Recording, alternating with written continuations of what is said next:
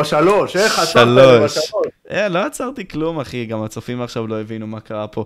הנה אנחנו עם אלמוג וולף הגדול, מה איתך אחי? וואלה, איתי מצוין. תשמע, אני אגיד לך משהו, כאילו, קודם כל צפיתי בתוכן שלך, לפרקים כזה בוולוגים, ולאט לאט נמשכתי בדיש שהיה לך עם אדיר אלעד, כאילו, אתה היית עם אדיר אלעד ורון את ג'י ג'י. תסביר לי כאילו, אתה יודע, יש אנשים שזוכרים את התקופה הזאת. אה, אתה חושב שזאת הייתה התקופה הכי גדולה שלך ביוטיוב, או מה התקופה הכי לדעתך לא, שצריכה? התקופה הכי גדולה שלי ביוטיוב הייתה לפני, היה לי איזה תקופה של ולוגים מאיטליה, שזה בתכלס לדעתי מרגיש לי התקופה הכי טובה, אה, ברמה שהייתי מעלה, מה זה הכי טובה? הייתי גם הכי אינטנסיבי, אתה יודע, בסופו של דבר הכל עניין של יחס עלות תועלת.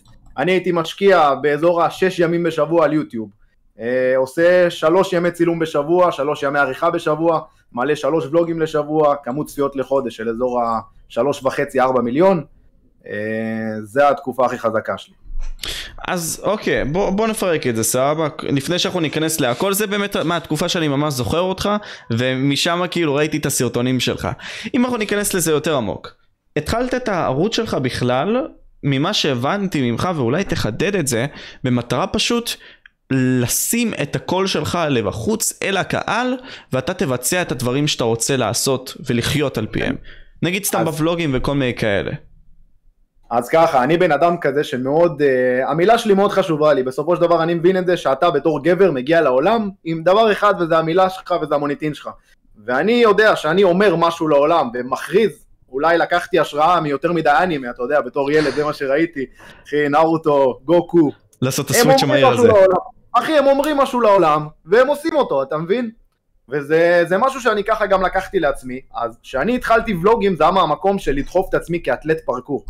להגיד עכשיו, אוקיי, אני הולך לעשות את זה, וברגע שאני עם מצלמה אני נהיה חיה, ואני אמרתי אני אעשה את זה, לא משנה מה אני לא אעצור, לא משנה מה אני אעשה עוד אחד ועוד אחד ועוד אחד ועוד אחד, עד שאני משלים את האתגר. אז התחלתי את היוטיוב מהמקום הזה. התחלת את היוטיוב מהמקום הזה של פשוט למקסם את עצמך, אני חושב שיש לזה משהו מאוד חשוב, תומאס אדיסון ממש היה עושה את זה, כל דבר שהוא היה אומר הוא בעצם היה מקשים בדברים האלה.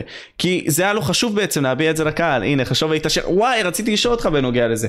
בבאנר שלך ראיתי את זה, ואמרתי לעצמי, אוקיי, מה אתה מנסה לי פה להביא, או סבבה? הקהל, אתה יודע, שיצפה בזה עם ילדים צעירים ככל הנראה וכל מיני כאלה, לא מתעסקים בספרים, אתה יודע, מעטים מאיתנו, נגיד סתם יש להם ספריות וכל מיני כאלה. מה משך אותך נגיד בספרים האלה, אחי? ומה תפס אותך? אני אספר לך סיפור על הספר הראשון שקראתי, או יותר עמוק לזה, איך נכנסתי בכלל לעסקים ואז איך זה מתקשר לספרים האלה. אוקיי. Okay. Uh, העסק הראשון שפתחתי זה היה בגיל 19, אחרי שהיה לי תקופה בצבא של אזור השמונה חודשים, ש... שאכלתי שם מלא חרא, כולם אמרו לי מה לעשות, ואני לא בן אדם שאוהב שאומרים לו מה לעשות, אני מתחרפן מזה. אז, אז אתה יודע, אמרו לי כל היום מה לעשות, מה לעשות, מה לעשות, השתגעתי מזה והחלטתי שאני יוצא מקרבי ועובר משם לג'וב. איך שעברתי לג'וב, חזרתי לעבודה הקודמת שהייתה לי לפני הצבא. הייתי עובד בזמנו, העבודה הראשונה שלי לפני צבא, זה היה בארומה. הייתי, הייתי עובד שם לשמונה חודשים לפני הצבא. איך שיצאתי מהקרבי לג'וב, התקשרתי לבוסית הישנה שלי, ואמרתי לה, תקשיבי, אני רוצה לחזור לעבוד. היא עושה לי, יואי, חיכיתי לך זה, יאללה, תבוא לעבוד. אני אומר לה, אוקיי, אני מגיע. באתי יום למחרת, ותוך שעה התפטרתי. רגע, זה statement, אחי. התפטרתי, אני הבנתי שאני כבר לא מסוגל יותר שאומרים לי מה לעשות, אה, ופתחתי יום אחרי זה את העסק הראשון שלי, שזה היה חנות dropshipping, שלימים נהייתה מטורפת, מחזור מכירות של חצי מיליון דולר בחודש. וואו, באיזה גיל אנחנו מדברים? כאילו, בן כמה היית באותה תקופה? בגיל 19. וואו. וקראתי את הספר הראשון שקשור להתפתחות אישית, אחרי ששנים לא קראתי, אבא עשיר אבא אני. אז זה היה הספר הראשון שהכניס אותי לדבר הזה, ואז אני קלטתי כמה מידע, כאילו, אני יכול בפאקינג ספר ללמוד חוכמה שבן אדם למד במשך חיים שלמים וחשב איך להעביר לי אותה. אז כאילו, זה מטומטם לא לעשות את זה. אם אני לא אקרא ספרים, אני, אני fucking אידיוט. אתה יודע מה יותר מזה? בן אדם שיודע לקרוא, אבל לא משתמש ביכולת הזאת לקרוא בשביל להשתפר, אין הבדל בינו לבין בן אדם שלא יודע לקרוא, אחי. אין שום הבדל. וואו. זה חזק אחי, זה חזק, כלומר, יש לך את היכולת, יש לך את האפשרות, אבל אתה לא ממצה אותה. אז מה ההבדל בינך לבין זה שאין לו את האפשרות, כלומר? בדיוק, בדיוק. וואו, חשוב להעביר את זה. ועם הזמן פשוט התגלגלת לזה, ואתה אומר לי גם שבצעירות שלך, כשהיית צעיר עוד נמשכת לאומנויות לחימה, וזה משהו שגם עיצב אותך והפך אותך לבן אדם שאתה היום. אז תסביר לי גם את הפאנץ' הזה של איך זה בא והפך אותך לבן אדם שאתה. תשמע, בלחימה אתה לומד את המיומנות הזאת שנקראת התמדה. שבסופו של דבר עכשיו אה, המאסטר שלך, אה, קאנצ'ו, ראש בית ספר, בא אליך ואומר לך, עכשיו אתה תעמוד ליד השק ואתה תיתן לו אלף אגרופים, אז אתה, אתה בתור ילד נותן את האלף אגרופים. אתה נותן את האלף אגרופים כי ככה, כי זה מה שהוא אמר, ואתה מכבד אותו. אתה רואה איך הוא נלחם, אז אתה מעריך את זה, אז אתה אומר, fuck, אני אעמוד, ואתה עומד ככה, ועושה fucking אלף אגרופים, אחי, ואתה איזה ישיבה כזאת כפופה, כואבת ברגליים, עומד... וחשוב לציין, אתה היית בקראטה ובג'ודו, נכון? הייתי בקראטה, ג'ודו ו-MMA. היה תקופה שגם טיפה יותר חיפשתי ללכת מכות, הלכתי ל-MMA. כולנו אחי. אני גם הייתי בג'ודו וגם חיפשתי את המעבר הזה ובסופו של דבר אתה יודע הדבר היפה שאני מוצא גם בצבא שזה משהו שהתחדד לי וגם כביכול באותן מנויות לחימה שהכאב הזה שאתה חווה בעצם, בין אם זה בהתנגדות שנותנים לך, בין אם זה בקשיים שנוצרים לך, בין אם זה במטרות שאתה מציב לעצמך. זה הכל גדילה. כלומר, עצם העובדה שאתה מכריח את עצמך לעשות משהו, ודיברנו על זה עכשיו בתחילת התוכנית, בעצם העובדה הזאת שאתה מציב לעצמך מטרה ואתה עושה הכל בשביל להגשים אותה. ההתנגדות הזאת, במידה ואתה שורד אותה, ואתה מבין מה היא מביאה לך, אתה יכול לגדול ממנה בצורה מטורפת. כי בסופו של יום... יהלום נוצר בלחץ. כן. pressure makes diamond זה משפט של ישראל אדסניה, ברור אחי, ברור. בסופו של דבר. והנה, ניקח את זה לצבא, תשמע, אני חווה את זה בשבוע הראשון שלי בטירונות. כשאתה אוכל חרא, ויש איתך אנשים שאוכלים איתך גם חרא, ואני חושב שאתה יכול להזדהות איתי עם זה אלמוג, אתה הכי מתחבר אליהם. אכלתי המון חרא בחיים, אבל בסופו של דבר לא הייתי מוותר על שנייה של חרא, כי החרא הזה הפך אותי לפאקינג מדה פאקה שיכול להתמודד עם כל חרא, ואם יבוא עוד חרא, אני אוכל אותו אחי ואני אתקדם, אתה מבין? כאילו אין מה לעשות. זה הכל, זה הכל עניין של איזון אחי בחיים האלה כשאתה חושב על זה, כי כשאתה למעלה יש דברים למטה, כשאתה למטה יש דברים למעלה. הכל זה איזון, הכל זה מתחבר, כל המסרים שאתה מעביר, הכל כמו באבטר כזה, הכל מחובר. אתה מבין מה אני אומר? כן, כן. כל הדברים האלה, אין מה לעשות, זה החיים. לא, אוקיי. אתה צודק לגמרי, וואלה, בדיוק היה לי היום שיחה היום בבוקר עם סבא שלי. הלכתי לבקר את סבא שלי, הוא בן 82, והוא לא מתלונן, הבן אדם לא רואה, לא יכול ללכת, לא זה, לא מתלונן, לא מדבר. וואלה, הערכתי את זה מאוד. ואז התחלתי לדבר איתו שיחה על היקום. התחלתי להגיד לו, הוא עושה לי, מה, מה עם חתונה, מה עם זה, אני עושה לו סבא, זה לא הזמן. הוא עושה לי, אבל אתה דוחה את היקום. אני עושה לו, אני לא דוחה שום דבר ביקום, אני היקום, אני פרספקטיבה של היקום, גם אתה פרספקטיבה של היקום, אתה מבין? כל אחד מאיתנו הוא פרספקטיבה של היקום, ואיך שאתה רואה את העולם, ככה העולם יוקרן אליך. יש אנשים שיכולים לשבת אחד ליד השני, אחד בגן עדן ואחד בגיהנום באותו זמן. אמת, אחי. זה הכל עניין של, כמו שאתה אומר, איך שאתה מסתכל על הדברים. כלומר, אתה יכול לראות את אותו גוש חרא, ואו לעשות ממנו משהו יפה או לעשות ממנו משהו רע. וזה בדיוק. העניין בקשיים גם, באותו קטע, אחי. בדיוק, אחי. הקשיים אמורים לבנות אותך. הקוש... מי שלא חווה קושי, הוא אני אגיד לך גם יותר מזה, מי שלא חווה קושי, יש הרבה אנשים שכאילו חושבים על אנשים שהם הצליחו בחיים, שיש להם פרסום או כסף או משהו שנחשב הישג, והם כאילו תופסים את זה בקלות ראש, כי הם לא מבינים בכלל את ההשלכות ואת מה זה אומר ואת מה הוא עבר. הם לא אכלו אפילו קמצוץ של חרא בשביל לדעת להעריך מה כמות חרא שהבן אדם הזה אכל. אז כאילו, אתה יודע, אין הצלחה שבאה בקלות. אין הצלחה שבאה בקלות. יש חרא וצריך לאכול אותו ו- ולעשות ממנו איזה דייסת חרא, עד שמתישהו אתה כבר לא אוכל חרא. אמת אחי. אוקיי בוא ניכנס לזה ככה עם התוכן שלך. בסופו של יום זה המין הרצון האישי שלך להקרין את האמת שלך לעולם וגם לשדרג את עצמך עם הזמן כי אתה יודע זה מגניב זה לצפות באלמוג וולף של 2019 כשהוא מעלה לי פה סרטונים ואת החוויות שלו שהוא עבר וכל מיני כאלה וכל דבר בכלל. אני, אני אגיד לך את האמת אני רואה את עצמי אז ואנשים באים אליי כאילו לפעמים קהל עושה לי וואלה השתנית. ברור שהשתניתי. התפתחתי אחי, אני גרס... עברתי את 2-0, עברתי את 3-0, 4-0 אחי, זה כל פעם עדכון תוכנה. אני, זה עולם תחרותי, אני צריך בסופו של דבר להתעדכן אליו ולהתחרות בשאר, כאילו אין מה לעשות. אמת אחי, ובסופו של דבר מי שלא חווה את ההתנגדות הזאת לא גדל, כי מבחינתי, וזה מה שאני הבנתי, הכאב הוא מה שנותן לך את האפשרות לגדול. כי מהכאב, מהתחתית, מהקושי, מהאכילת החרא, אתה מעריך את הדברים שסביבך בחיים האלה, ואתה מתפתח, אחי, אתה נעשה בן אדם יותר טוב. אתה גם, נגיד, אלמוג, סבבה? אתה יודע למה אני מחייך? למה אתה מחייך?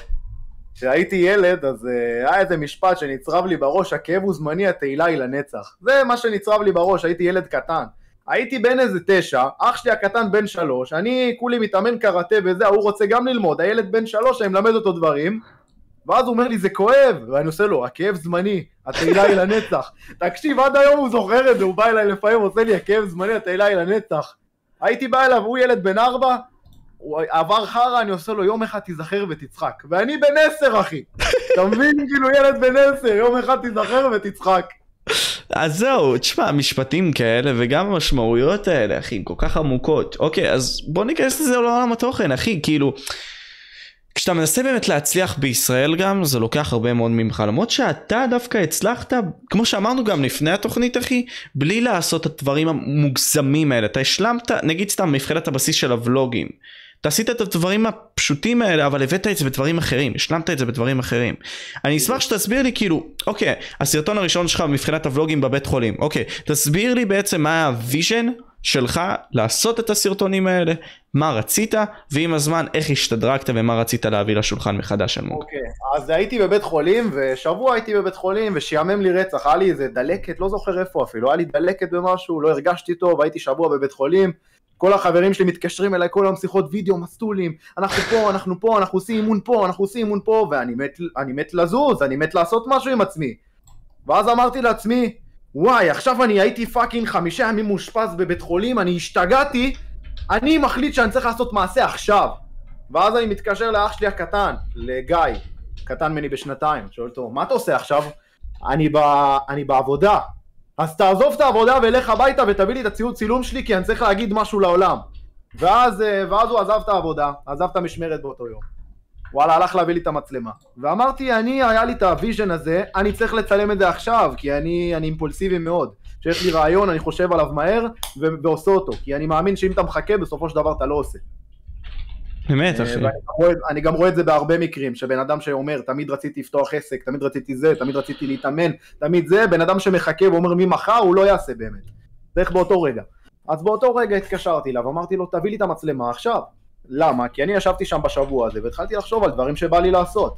התחלתי לחשוב על וואי, בא לי להתאמן איתם, וואי, בא לי ללכת איתם, וואי, בא לי לנסוע לאירוע פרקור שם בחו"ל, וואי, בא לי, בא לי לתעד את הזיכרונות שלי ולראות את השיפור שלי, ומשהו שידחוף אותי, ו... ו- לא יודע, בא לי לחוות עולם מטורף. כאילו זה, זה מה שהרגשתי, הרגשתי אני תקוע פה שבוע, לא נותן לשום דבר יותר לעצור אותי, בא לי עולם מטורף. ו- וזה מה, ש- מה שעשיתי, זה מה שיצרתי. אתה ראית אבל פוטנציאל ביוטיוב? כי אני זוכר, נראה לי אמרת את זה איפשהו, שאתה לא באמת צרכת יוטיוב לפני כן בצורה לא כזאת. לא ראיתי יוטיוב לפני זה, אני לא הכרתי אף יוצר תוכן ישראלי, לא הכרתי אף מפורסם בישראל, ברמת ה... כן שמעתי שמות כמו עומר אדם ומשה פרץ ודברים כאלה, אבל לא הכרתי אותם ולא שמעתי אותם, וכאילו כל המוזיקה שלי, תבין, אני מגיל 13 בערך, הייתי צורך ביוטיוב רק תכנים של לחימה ופרקור, לחימה ופרקור, רק זה, פשוט לא, לא עניין אותי שום עולם תוכן אחר, זה הדבר היחיד שעניין אותי.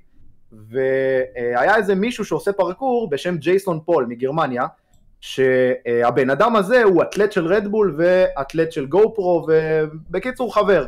הכרתי אותו באחד המסעות שלו פה לישראל וראיתי אותו עושה ולוגים וזה היה נראה לי מטורף, כאילו עפתי על זה, על זה שהוא כל יום מנסה למצוא דבר חדש לעשות ושהוולוגים דוחפים אותו לעשות דברים מעניינים ולצאת מאזור הנוחות ולעשות אתגרים חדשים ולהכיר אנשים והכל ב vibe טוב עם מצלמה ו...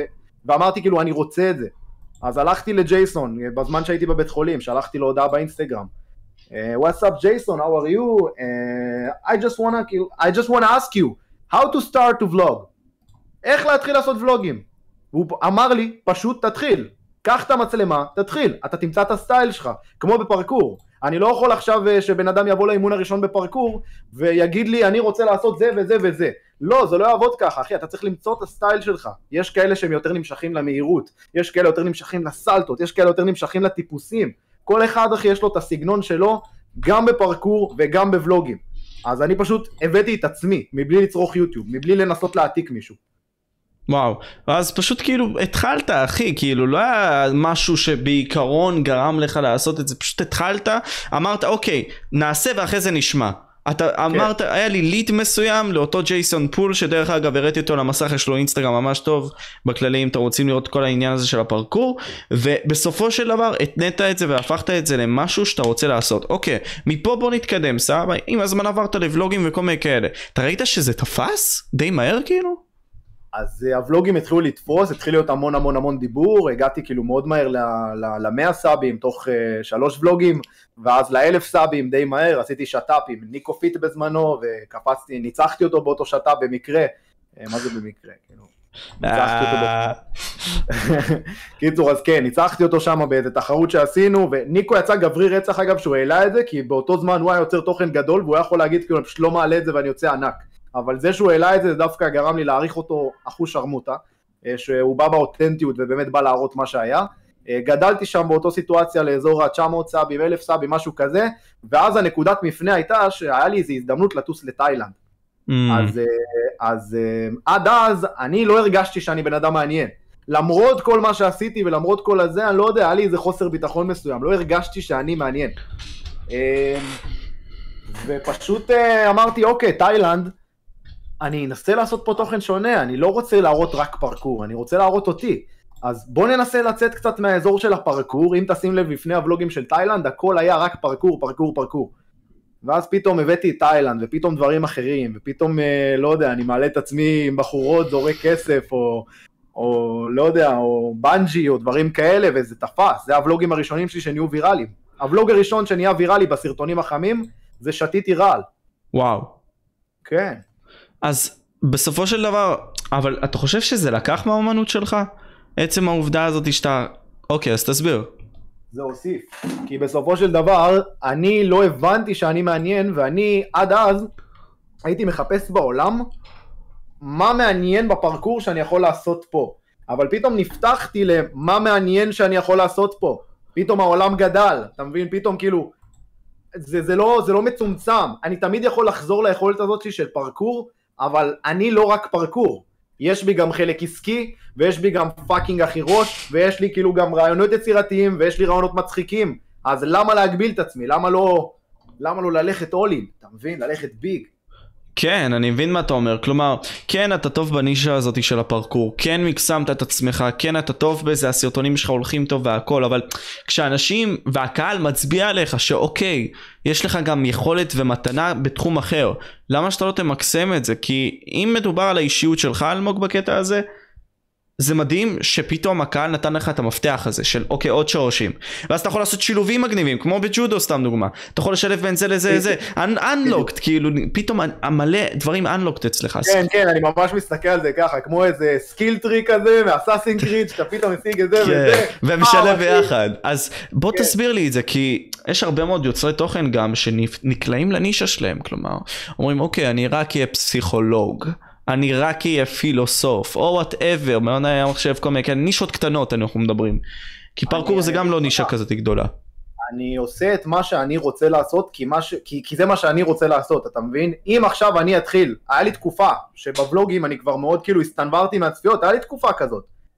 ותקופה של איזה חודש, חודשיים, שראיתי הרבה צפיות, וטיפה לקחתי את הבלוגים לכיוון אחר. לכיוון שהוא טיפה יותר ילדותי, כי ראיתי שזה מה שעובד, כיוון שהוא טיפה יותר... אה, אה, אני לא יודע, יותר כאילו להגזים בדברים ולהקצין, ובסופו של דבר הגיעה הקורונה ופתחה לי את העיניים ואמרתי, אוקיי, זה מביא לי צפיות, אבל זה לא אני, זה לא מה שאני רוצה לעשות. אני לא רוצה לקום בבוקר ולעשות אתגר 24 שעות. מה היית ביצה? למרות שהוא התפוצץ. למרות שהוא יתפוצץ. מה אכפת לי אחי, שיתפוצץ ויגיע גם ל-400 אלף, אבל אם זה לא מה שאני רוצה לעשות, נראה לך שאני אשב 24 שעות אחי במקום סתם? מה, אני דפוק? אני יכול לעשות כסף בזמן הזה. אני יכול ללכת לפגישות, אני יכול לעשות אחי דברים אחרים שהם פי אלף יותר מעניינים. למה, למה כאילו... ואז הבנתי שאני, בתוכן, אני לא יוצר תוכן, אני מתעד את החיים שלי. Hmm. וזה התוכן. אני מתעד את מה שאני באמת עושה, כי אני רוצה לעשות. אם עכשיו אני נוסע עם חבר, היה דיבור על זה בדיוק אתמול, לנסוע לחופשה ולהתאמן אצל סמוראים ביפן. אה, ממש לנסוע איזה חודש להתאמן אצל סמוראים ביפן, לעשות שם מדיטציות באיזה זן גרדן כזה, בקיוטו, בטוקיו. אה, זה הדיבור אה, שאתמול היה, ממש אתמול דיברנו על זה, אז כנראה שזה הולך לקרות חודש הבא, אני מאוד מאוד מקווה. אתה הולך לצלם את זה? אה, ברור. אוקיי, מגניב, יחזרו הסרטונים? וואלה, לא באותה תדירות, כי זה פשוט לא, לא משתלם לי וזה לא מה שאני רוצה לעשות. כאילו זה, יוטיוב בישראל זה מאוד מאוד תובעני, בעיקר מהמקום הזה שאתה לא יכול לגדול. הכמות מקסימלית של צפיות פה זה 4 מיליון, 5 מיליון, 6 מיליון, אתה כאילו לא תגיע ליותר מזה בחודש. בגלל שהמספר האנשים פה מאוד קטן.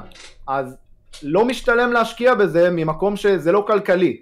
והכלכליות, אני לא מחפש את הכסף, אני לא עושה יוטיוב בשביל הכסף, זה לא רווחי, זה לא משתלם. עדיף לעבוד בפיצה ולא לעשות יוטיוב, זה יותר רווחי. אמת. אבל, אמת, כן, לא, לא משתלם לעשות יוטיוב בישראל. אבל אני חייב כסף אם אני רוצה להגיע לתכנים ברמה שאני רוצה. אני רוצה עכשיו לקחת אוטו, לקנות אותו, להביא fucking גרפיקאי מטורף כמו שצבע לי את החדר, לצבוע את האוטו ואז fucking לפוצץ אותו עם RPG אחרי שירדתי ממסוק. אתה מבין? זה הדברים שאני רוצה לעשות. זה, לא זה מעניין אותך וזה יגרום גם עניין לצופים כי זה נכון, מעניין נכון, אותך נכון, והקהל נכון, נמשך נכון. אליך. בדיוק. אז אם משהו מעניין אותי, אני אדע להקרין את זה החוצה, כי אני בן אדם כזה, אני בן אדם שהוא מוחצן, אין לי בעיה עם זה, אני מוחצן. ואני מחפש את הדברים שמעניינים אותי, והדברים שמעניינים אותי הם כרגע לא ב budget של ישראל.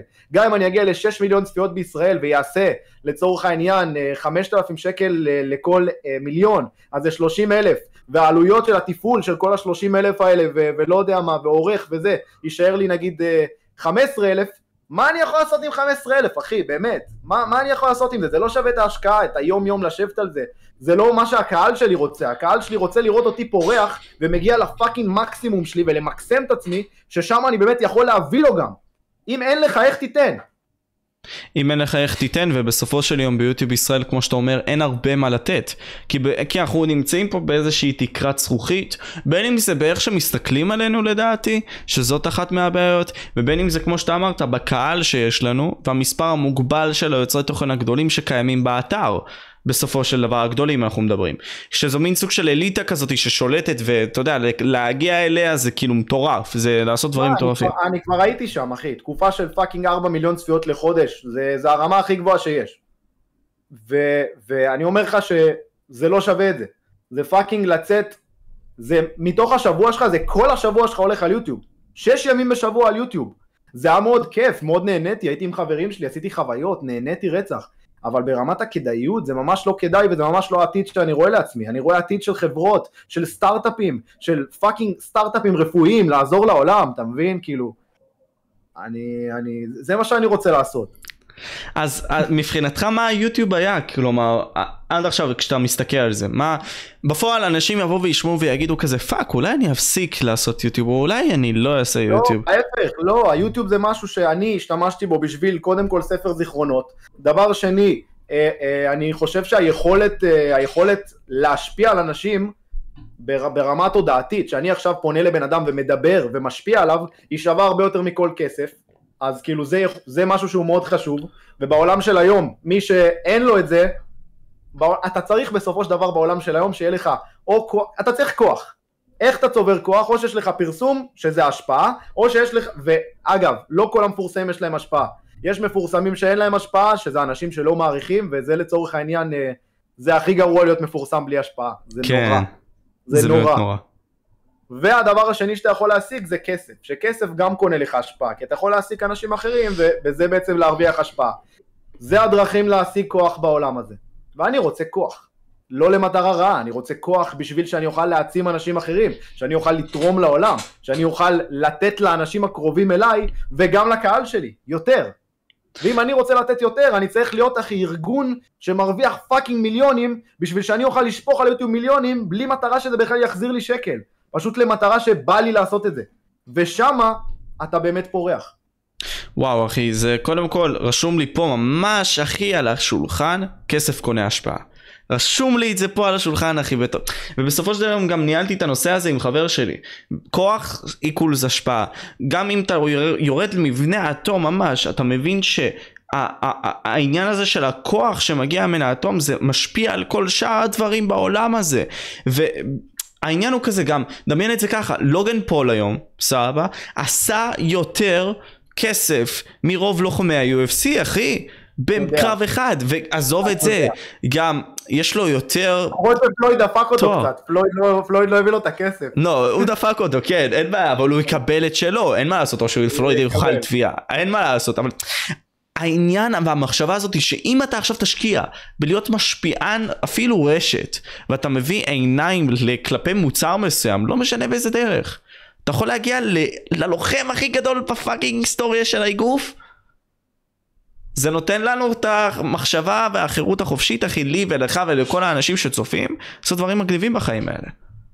זה, כן, היוטיוב נותן לך בסופו של דבר כוח של גם השפעה, מ, לא, לא מכסף, השפעה שהיא, זה אגב, זה השפעה יותר חזקה מכסף.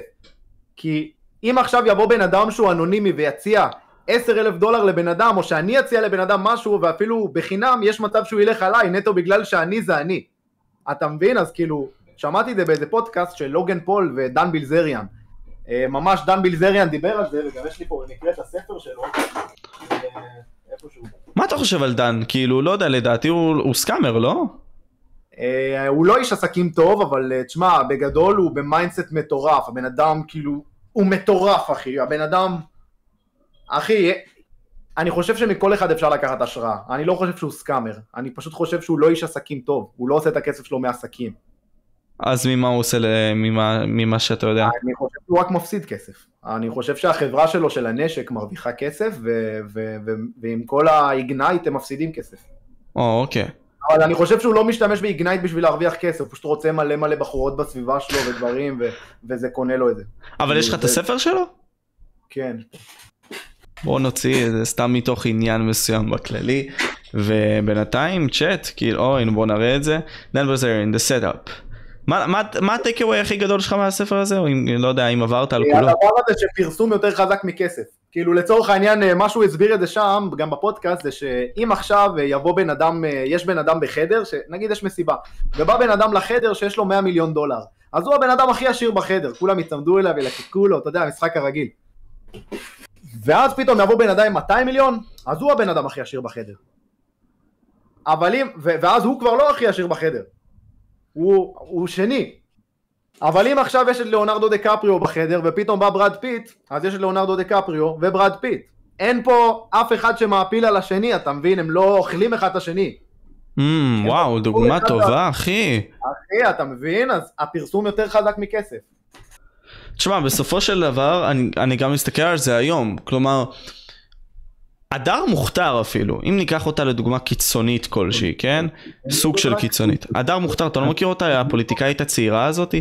בקיצור, נטו מהטיקטוק אחי, היא כלום ושום דבר, סבבה? לא שאנחנו ניכנס לפוליטיקה פה, אבל כלום ושום דבר, הגיע למנדטים יותר מאנשים שהיו בפוליט, במשחק הפוליטי יותר מאיזה 20 שנה, אחי. נטו מהטיקטוק היא בת 20, אחי, אלמוג.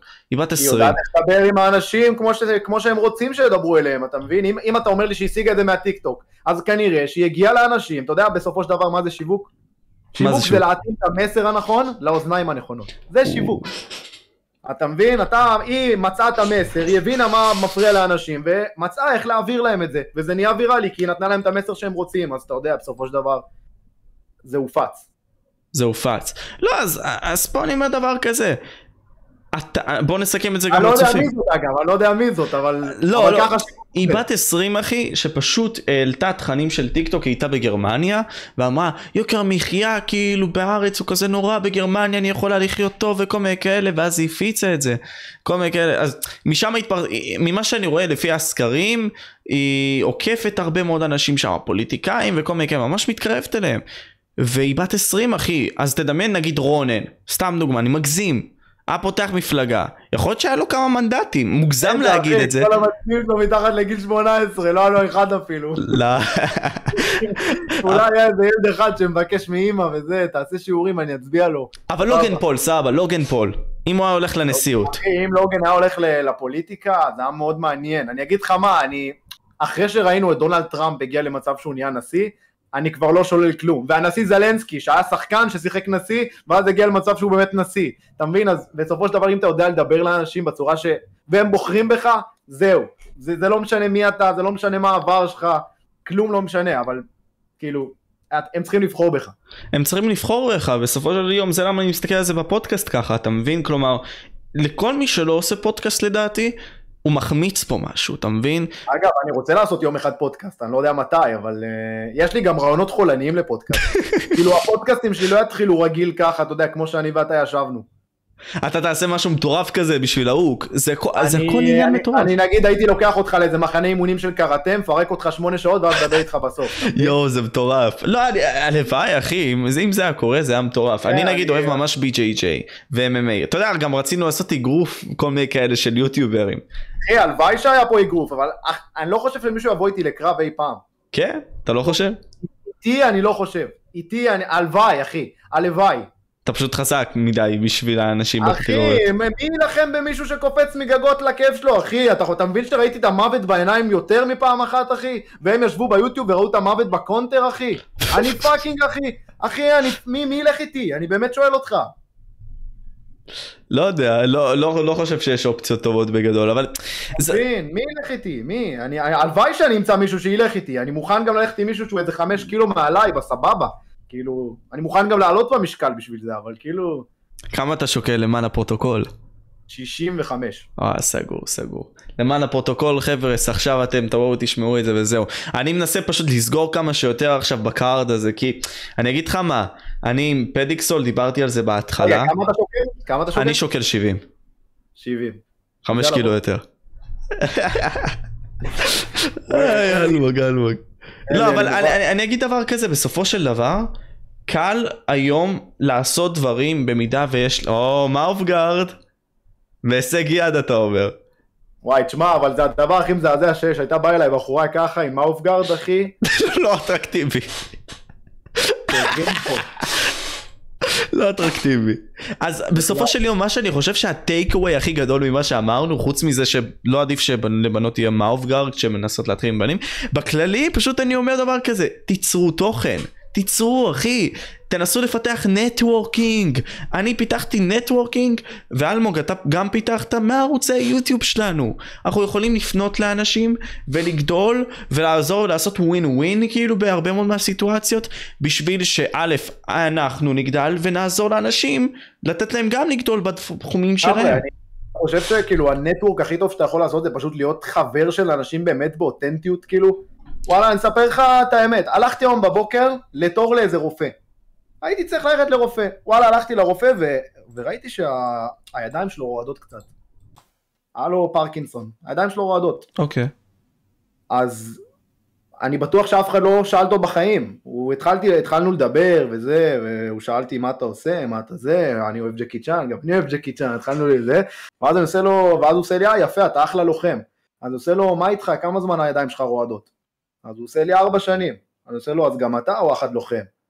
ואז אחי, התחלנו לדבר, ו- וזה ממקום של התעניינות באמת, אני בטוח שאף אחד בחיים לא שאל אותו, כאילו, למה אתה רועד? אני בטוח שאף אחד לא שאל את זה בחיים. ואז הגעתי למצב שאני יוצא משם, הוא אומר לי, מה שאתה צריך, תבוא אליי, מה שאתה צריך, תבוא אליי גם סתם ככה לקפה, ואני יוצא משם, הוא אומר לי, אוהבים אותך. בן אדם שלא הכיר אותי.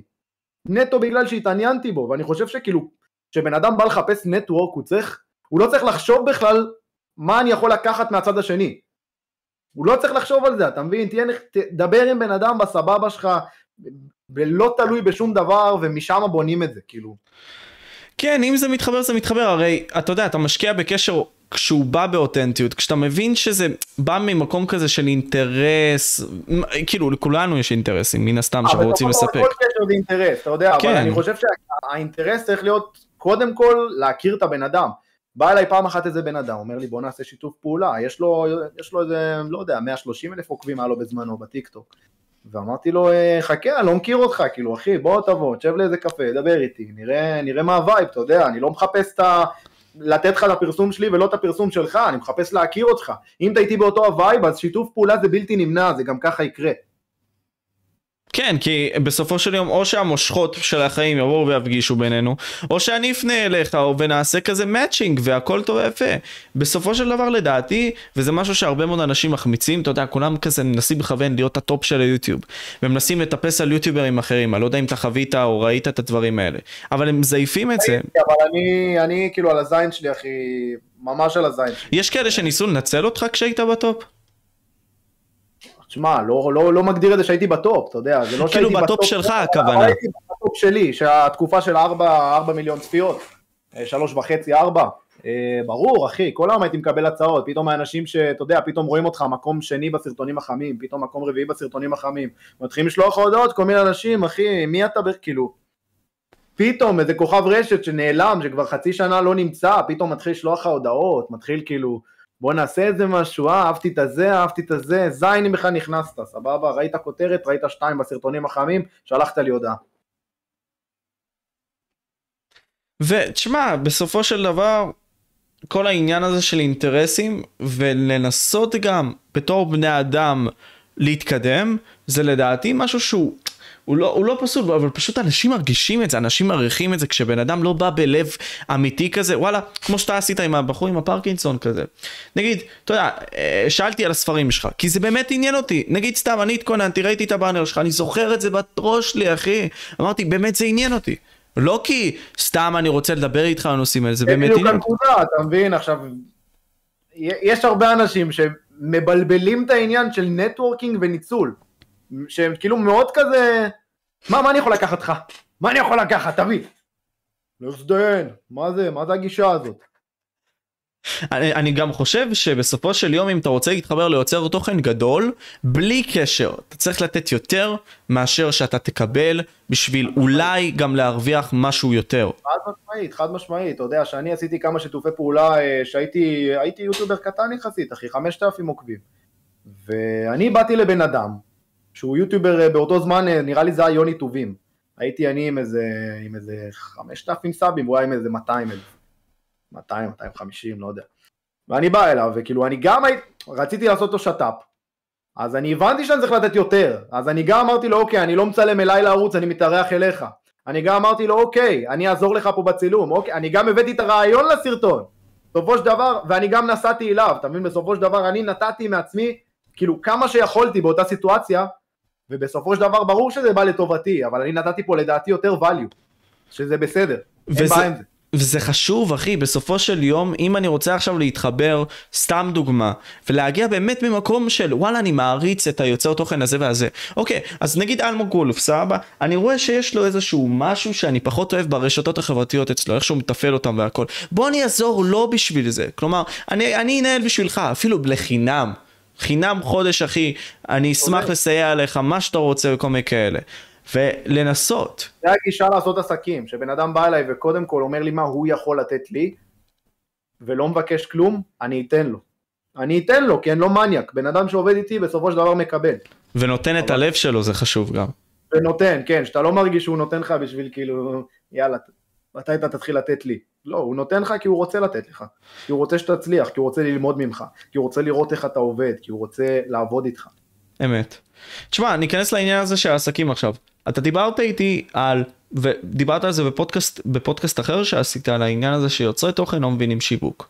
ולדעתי זה מאוד נכון, ספייסי קראפ ממש המחיש לי את זה פעם ראשונה. הם מבינים איך להביא צפיות, אבל הצפיות שלהם זה כאילו... בדיוק. כאילו, זה לא צפיות ש, ש, של כלום, זה כאילו, תראו יש פה פיל ענק, אוקיי, מה אני אעשה עם הפיל הזה? מה אני אעשה עם הפיל הזה? מה, מה אכפת לי? מעניין את התחת, וכולם נכנסים כי יש בכותרת, תראו, פיל ענק. אבל מה מעניין לי? אחי, זה לא מעניין. איפה ה-conversion? למה אתה ממיר את זה? למה אתה ממיר את צפיות? כאילו, מה אתה רוצה? אני עשיתי פרקור כל החיים שלי. ראיתי שמלא אנשים רוצים אה, ללמוד ממני פרקור, אז התחלתי ללמד, ראיתי שיש יותר מדי אנשים, פתחתי קורס פרקור אונליין. אתה מבין? ממקום שראיתי שיש ביקוש, ראיתי שאני יכול לתת משהו, יש פה משהו שעובד, עכשיו שאני רוצה לעשות פרקור, אני משווק את הקורס שלי, כי זה משהו שגם ככה אני עושה. אתה מבין? יש פה המרה, יש פה שיווק, יש פה מסר, יש פה אוזניים למסר, זה שיווק. אתה לא יכול סתם לעשות לי, יש פה פיל ענק, אה, תקנו את הקלמר. מה, אתה דפוק? כאילו, מה, מה הקשר? אמת אחי ואני אה, עוד פעם אני מנסה לעשות את זה אצלי אתה יודע כשאני אגדל עוד יותר להוסיף לעצמי אבל אני רואה כל כך הרבה יוצרי תוכן שהם מייצרים תוכן אבל לא ממירים את התוכן בשביל החשיפה הגדולה ובשביל שיעשו משהו עם אותה חשיפה.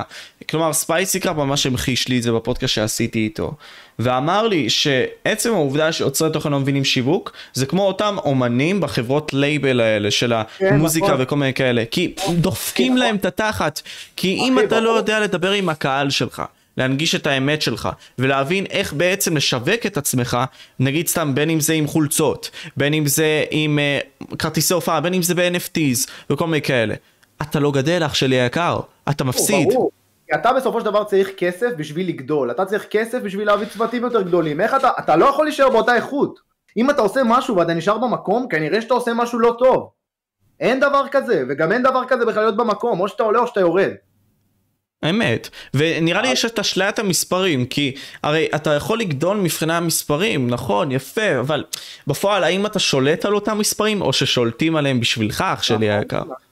אז בדיוק, עכשיו יש את האנשים שאני מעולם לא חתמתי בסוכנות, והציעו לי המון סוכנויות לחתום, באו אליי הסוכנויות הכי גדולות בארץ והציעו לי לחתום, והצעות מטורפות, הייתי יכול להיכנס לפסטיגלים, הייתי יכול להיות בסדרות טלוויזיה, הרבה דברים, אבל אני ראיתי שבאים לגזור לי את התחת. אחי, באים לגזור לי את התחת, מה זה שאתה תיקח לי מהערוץ יוטיוב ושאתה תיקח לי מזה ושאתה תיקח לי מזה ומזה ומזה, ומזה. כאילו, אתה, מה, מה זה הגישה הזאת, אתה מבין? אז אני אמרתי, וואלה לא, אני לא חותם אצל אף אחד, אני מביא את העבודה לעצמי, אני עושה את הדברים לעצמי, אני לומד לעשות בעצמי. עכשיו, אני באתי מעולם היזמות לפני זה, גם ככה, כאילו העסק שלי התחיל בגיל 19, למדיות נכנסתי בגיל 22. אז אמרתי, אוקיי, אני פשוט אשתמש ביכולות שלי בתור יזם ויעשה דברים, אני אשלב את זה עם דברים, אני, ואגב, אה, עכשיו אחד הפרויקטים שאני עובד עליו, זה, יש לי כמה חנויות שופיפיי, כמה דברים, סבבה, אה, אבל אני בתהליך של הקמה של סוכנות פרסום משל עצמי. וואו. כן. ממה קיבלת השראה? אה, ממה קיבלתי השראה? יש איזה יוטיובר בחו"ל בשם אימן גדזי, שאני מאוד אוהב. הוא הוא חזק. בחור טוב, כן, אז ראיתי קצת איך הוא מדבר, ראיתי קצת את זה, והבנתי שאני יכול לעשות דברים אפילו יותר טוב ממנו, כי אני מרגיש מבחינת תוכן ואיכויות, אה, ושיווק, אין בן אדם שמתקרב אליי. אה, זה לא יכול להגיד אין בן אדם שמתקרב אליי כי זה רברבני, אבל יחסית למה שעשיתי עם האמצעים שיש לי, עשיתי דברים מטורפים, עשיתי סנסציה. ותחשוב מה אני יכול לעשות עם כסף, שעכשיו בא אליי בעלים של חברה ואומר לי אוקיי, קח 50 אלף תקציב בחודש, תאמין לי שאני אדע להוציא לו מזה פי חמש. למה? כי אני זה אני, כי אני עשיתי את זה בלי כסף, כי אני כאילו פאקינג נלחמתי בשיניים, ללמוד את כל היכולות, לעשות הכל. אז כאילו, פותח משרד אה, פרסום, וולף מדיה, שהמטרות העיקריות שלו זה, יש, יש בעצם אה, שלושה שירותים שאנחנו מציעים. שירות אחד זה יצירת תוכן, שמן הסתם אנחנו לא נתרכז ביוטיוב כי זו פלטפורמה שהיא מאוד מאוד תובענית, נלך זה יותר על טיק טוק אינסטגרם, אבל יצירת תוכן, שהתוכן בעיקר ממוקד לקמפיינים ממירים, אה, שבעצם גם אתה מקבל תוכן טוב ובמקביל גם המרה טובה, גם העניין של בעצם קמפיינים ממוקדים וניהול של מדיות, וגם שירות ליוצרי תוכן. יש לי שירות ליוצרי תוכן של פיתוח אפיקי מוניטיזציה. אני בעצם הולך לקחת יוצרי תוכן ולתת להם את האופציה לבוא, ואני אעזור להם ביחד איתם להבין איך לתעל את השיווק שלהם למשהו שאפשר לעשות מזה כסף. לפתח להם אפיקים איתם ביחד, אתה מבין? אם זה קורס אונליין, אם זה בגדים, אם זה מוצר אחר. אני יכול לעזור לאנשים. אתה יכול לעזור לאנשים עם הידע שיש לך, וזה נראה לי מה שאנשים מחמיצים, כלומר להרחיב את האפיקים, להגדיל את הראש בקטע הזה, ואתה יודע, זה העלה לי הרבה מאוד חוטי מחשבה עכשיו. אוקיי, אני חושב שבסופו של דבר זה מגיע לעניין הזה, צריך להיות כמו מין סוג של מיסטר... ראיתי אותך יושב ככה, חושב, לא, כי, כי פתאום עלו לי איזה שלושה רעיונות מרכזיים, כלומר, בסופו של דבר חברות, אתה צריך להיות כמו חברה. יוטיוב נותן לך את העיניים למה שאתה מייצר כמוצר. ואתה יכול ליצור עם זה איזשהו אפיק של חברה כלשהי. ועם הזמן, במקום להיות מנוהל תחת חברה, שתיקח ממך את הדברים, אתה, אתה יכול לגרום... בדיוק, להיות הבוס, ואתה מביא את זה לידי ביטוי בפלטפורמות האישיות שלך. אתה יכול להביא אנשי צוות שעזרו לך. לא יודע, להזכיר מזכירים, כל מיני כאלה. לא חסר לי, יש לי אנשים שעובדים איתי והכל בסדר, ואני בשיתופי פעולה עם, אה, עם משרדי פרסום, שזה משרדים של חברים מאוד טובים שלי, אה, ואני עובד בצמידות, אה, יש סוכנות בשם סווייפ-אפ שאני עובד איתה, יש את נועם פירוס שיוצר תוכן, ואנחנו גם עובדים ביחד על הרבה דברים, גם לנועם יש, לוקח פרויקטים של שיווק. עכשיו בדיוק לקחנו פרויקט ביחד, הולך להיות כיף. אה, ראיתי את זה, נראה לי באינסטגרם פרסמתם את זה, לא שאני טועה? עוד לא פרסמנו, עוד לא, לא פרסמתם? היה, אבל סגרנו את זה ואנחנו הולכים לעשות אחלה עבודה. וואלה, אחי, מטורף. קודם כל, אני פשוט אומר שאנחנו צריכים להגיע להבנה הזאת בתור יוצרי תוכן, שאנחנו אמורים להיות הבוסים, לא מנוהלים, כמה שפחות שלשלאות עלינו, כמה שיותר... גם אתה יוצר תוכן, אתה לא יכול להיות אותנטי אם אתה מנוהל, אתה מבין? אתה יודע כמה פעמים אני עשיתי איזה קמפיין, וכאילו אמרו לי להגיד משהו ולא התאים לי, וכאילו הרגשתי שוואלה זה מגעיל אותי, ואמרתי, אם אני הייתי הבוס, אז אני לא הייתי אומר את זה ככה, אז נהייתי הבוס. פשוט. אני לא אוהב שאומרים לי מה לעשות. אני לא יכול לחתום בסוכנות, כי לא מתאים לי שינהלו אותי, לא מתאים לי שיגזרו אותי, לא מתאים לי להרגיש מנוצל.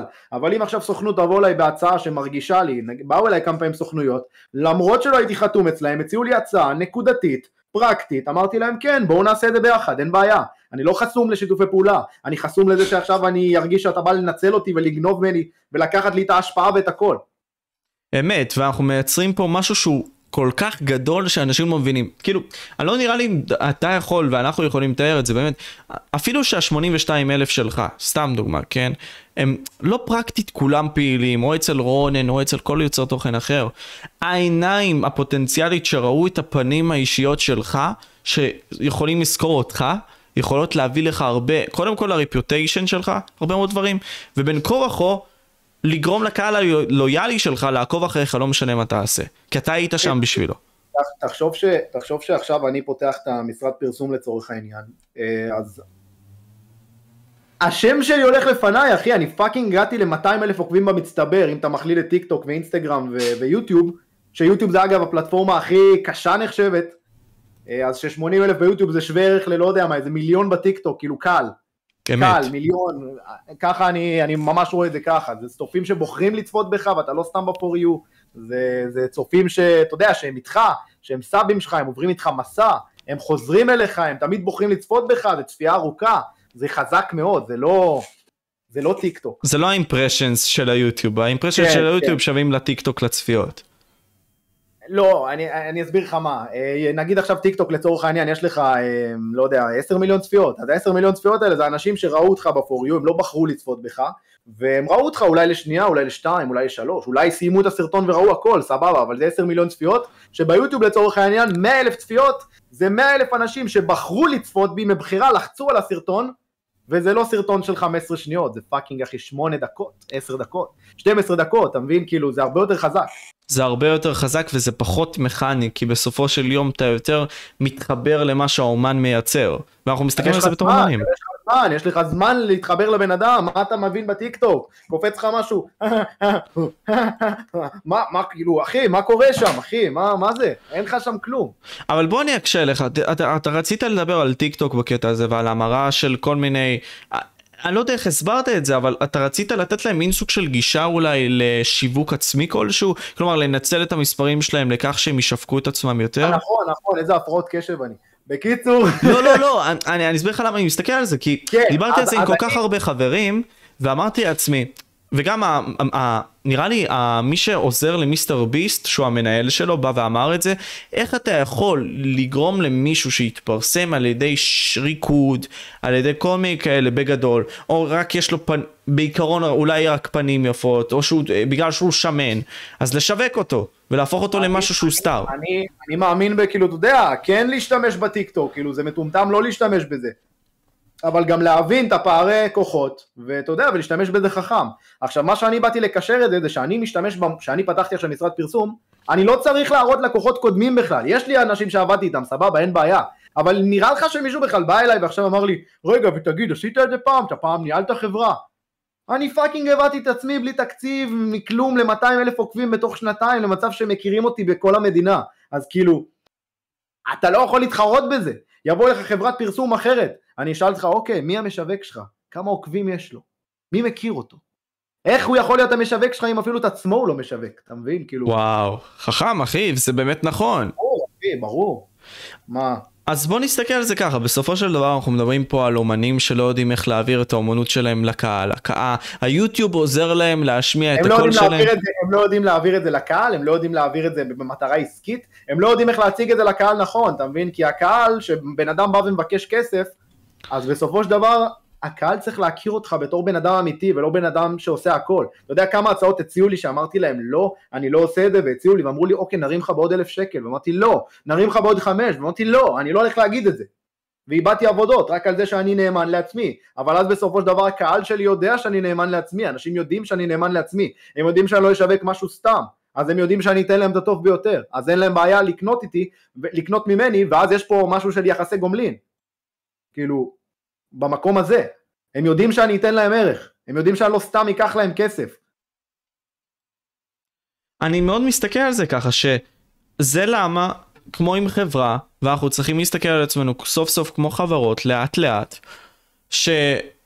שהרפיוטיישן שלנו, השם שלנו, הוא הדבר הכי חשוב שיש, אבל מה שכן, ונראה לי פה זה נושא מאוד מעניין לדבר עליו אלמוג, זה על העניין הזה של ה-NFT, ונקשר את זה מאוד יפה בול למה שרצינו להגיד עכשיו. אותם קרי, נגיד סתם, פלויד מייוודר. לוגן פול, ג'ייק פול, סתם דוגמה, שיווקו מטבעות דיגיטליים. הרבה מאוד מהם התבררו כ scam, הרבה מאוד מהם. אבל בוא נסתכל על לוגן פול כפחות, אבל ג'ייק פול ומייוודר, סתם דוגמה. ג'ייק פול ממש אחי, שרף את עצמו, ג'ייק פול כאילו אף אחד לא הולך על פרויקטים שלו ב-NFT, שתדע. לוגן פול אה, לקחו את ה-99 Originals בתור משהו מאוד רציני, כי הוא ראו כמה עבודה ופוקוס הוא שם על זה, הוא fucking שם את כל החיים שלו על זה. אבל אה, אבל בגדול אחי, כן, יש אנשים שנשרפו על קריפטו, אתה יודע, בסופו של דבר אתה לא יכול להגיד לבן אדם, תשקיע בחרא. אבל כן, מה שאני חושב פה, אבל עדיין שג'ייק פול והשם שלו עדיין קיים, אחי, כאילו, אני אומר לעצמי, אתה יודע, מצד אחד, אם חברה הייתה עושה את זה, ולא יודע אם היו נחשפים, כאילו הם היו מאבדים בעצם את האנשים שמשקיעים בהם. אבל מצד שני אנחנו רואים עדיין את ג'ייק פול אחי בחיים, עדיין עושה את הדברים שלו, מצליח, מגיע למספרים גדולים ולאף אחד לא אכפת ממה שהוא עשה בקריפטו ועל האנשים שהוא רימה. אבל אני לא... אני לא... אני לא חושב שהוא בא במקום של לרמות אנשים, אני פשוט חושב שהוא בא במקום גרידי ולא בדק מספיק את הדברים, כאילו הוא לא מספיק היה נאמן ל... לא מספיק בדק, תמיד לא מספיק היה לו חשוב המילה שלו לעומת הכסף שהוא ירוויח מהעסקה, לדעתי, כי בסופו של דבר הכל זה מאזניים. אמ, ואני חושב שאתה יודע, בן אדם שנפל בסופו של דבר במשהו שג'ייק פול אמר, הוא לא ילך עוד פעם עם ג'ייק פול. זה שיכול להיות שימשיך לצפות בו סבבה, אבל הוא איבד מההשפעה שלו עליו. הוא איבד מההשפעה שלו עליו, אבל לדעתי פשוט אוקיי, הוא איבד מההשפעה, אבל בפועל הם עדיין ימשיכו לעשות את ה scams האלה, או נגיד סתם את כל הדברים האלה. אבל גם אם יתברר עוד הרבה מאוד פעמים שהם יעשו את זה, כמו הפייק פרנקס של פעם, בקטע הזה עדיין ימשיכו לצפות בהם. אגב, עושים את זה גם פה בארץ, אחי, המון פייקים, המון פייקים בתוכן. כמו, כמו סתם דוגמה, איזה מקרים? לא אגיד uh, שמות של uh, אנשים, אני לא רוצה להתלכלך פה, אבל uh, וואלה... וואלה, יש אחי אנשים, כאילו, תשמע, היוטיוב בישראל, שוב, אמרתי, זה הוא לא רווחי. איזה סיבה יש לבן אדם שמרוויח, שיש לסרטון שלו 300 אלף צפיות, לתת פרס של 15 אלף שקל?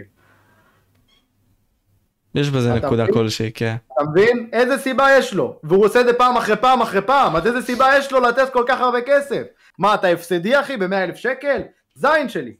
או שמישהו שם עליך כסף, והוא מפסיד את הכסף בידיעה שאתה תקבל פרסום ואין לו בעיה עם זה, ואז באת ממשפחה נכונה, או שאתה עושה פייקים. ורוב הסיכויים שזה פייקים, כי אנחנו בישראל, בוא. אז רגע, סתם דוגמה, בלי לציין שמות, כאילו, אני אציין שם אחד, אני אציין שם אחד, כי אני זוכר שאמרו לי את זה באותה תקופה הרבה. אה, אני לא אגיד לך או לא, אני לא אגיד לך כן לא. לא, אל תגיד לי, עוד פעם, אני לא מנסה עכשיו שאתה פה תיכנס למערבולות וכל מיני כאלה, אבל נגיד אמרו פסטיבל, אמרו גם דידקשן וכל מיני כאלה באותם ימים, אתה מבין? אז עזוב, אם זה כן או אם זה לא, בסדר? זה לא משנה עכשיו. פשוט אני, אני, אני גם מעניין אותי. הרי המחשבה הזאת של לרמות את הצופים זה לא כזה חשוב כי הקהל הוא צעיר. אתה מסתכל על זה ככה שזה בסדר בתקופה שלנו? כי אני, אני אגיד לך מה, הרי I show speed. אני, שונא את זה, בן אדם שאומר לי אתגר 24 שעות והוא עושה 23 שעות, וואלה אחי אני לא מעריך אותך.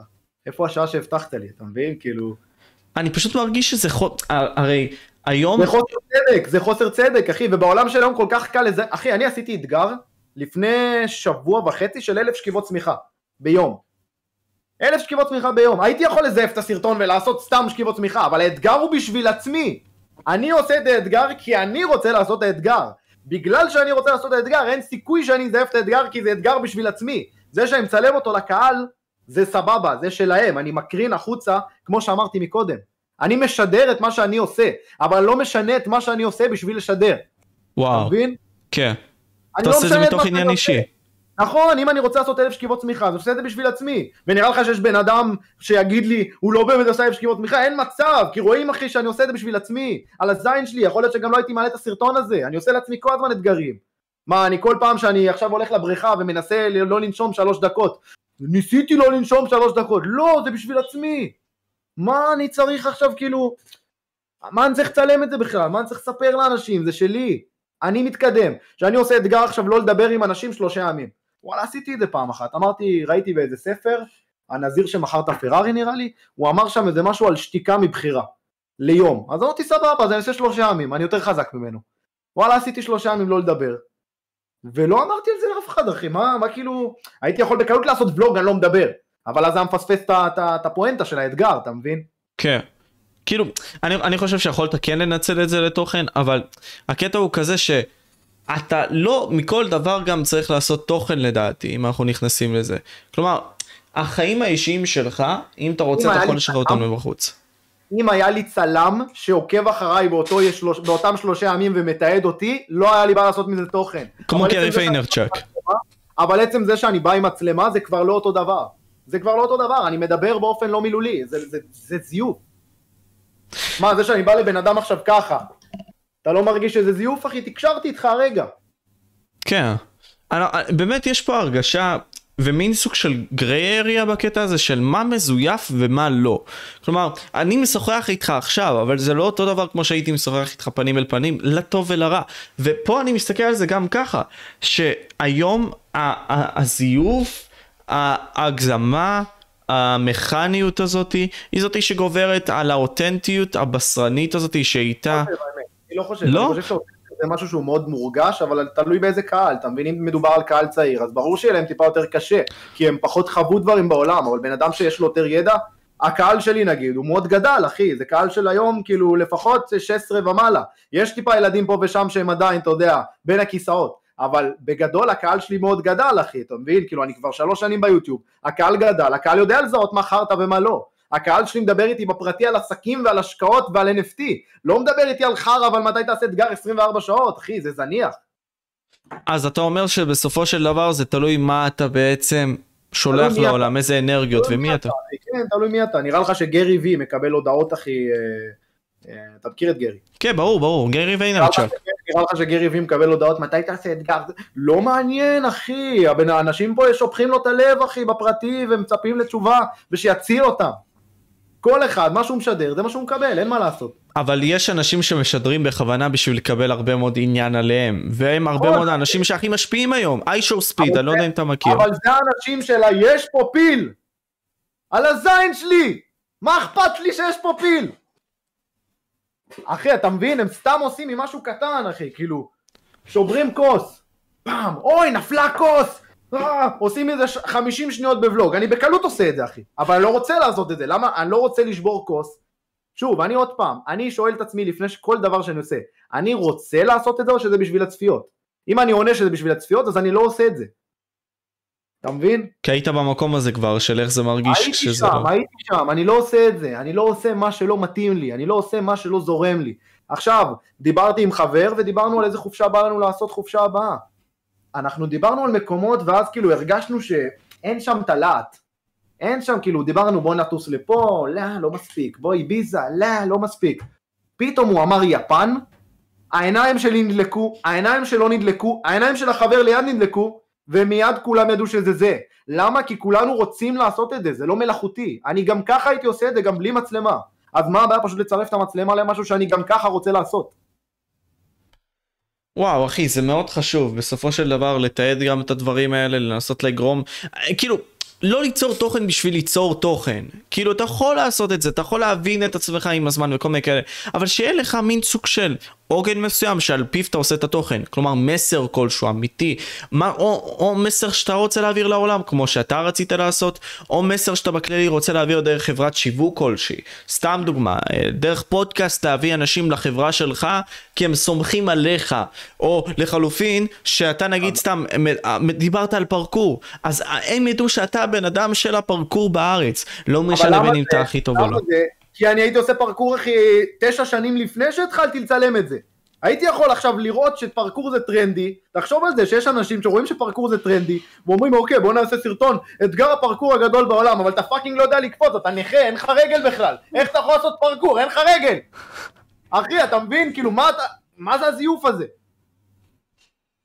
באמת, כאילו... ואגב, ש... ואגב, לא נכון, מי שיש לו רגל כן יכול לעשות פרקור, ראיתי בן אדם כזה בספרד והוא מטורף, הבן אדם מדהים, השראה, אז כן אפשר לעשות פרקור, אז אה, אם אה, יש לך איזה צופה שבמקרה אין לו שתי רגליים, שידע שהוא גם יכול לעשות פרקור. אפשרי לעשות הכל אחי לדעתי בסופו של דבר. יש איזה אחד כזה, פשוט אני, אתה יודע, מהלהט אמרתי אי אפשר, אבל כן אפשר. כן אפשר.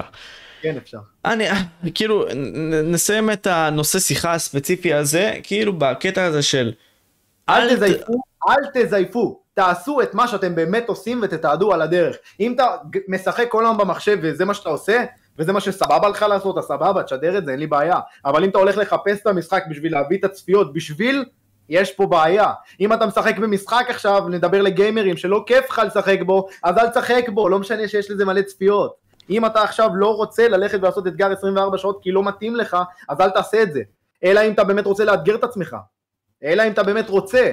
אל תלך לי עכשיו להר מושלג אם אתה לא רוצה לעלות להר מושלג, אבל אם אתה רוצה לעלות להר מושלג בשביל לאתגר את עצמך, וואלה לך להר מושלג, קח איתך מצלמה. כל הכבוד. אה, אפשרי לשלב את העניין שיש לאנשים סביבך, כאילו ברלוונטיות, אתה יכול לעשות את זה ולשלב את זה, רק שזה ירגיש שאתה לא מוכר את הנשמה שלך.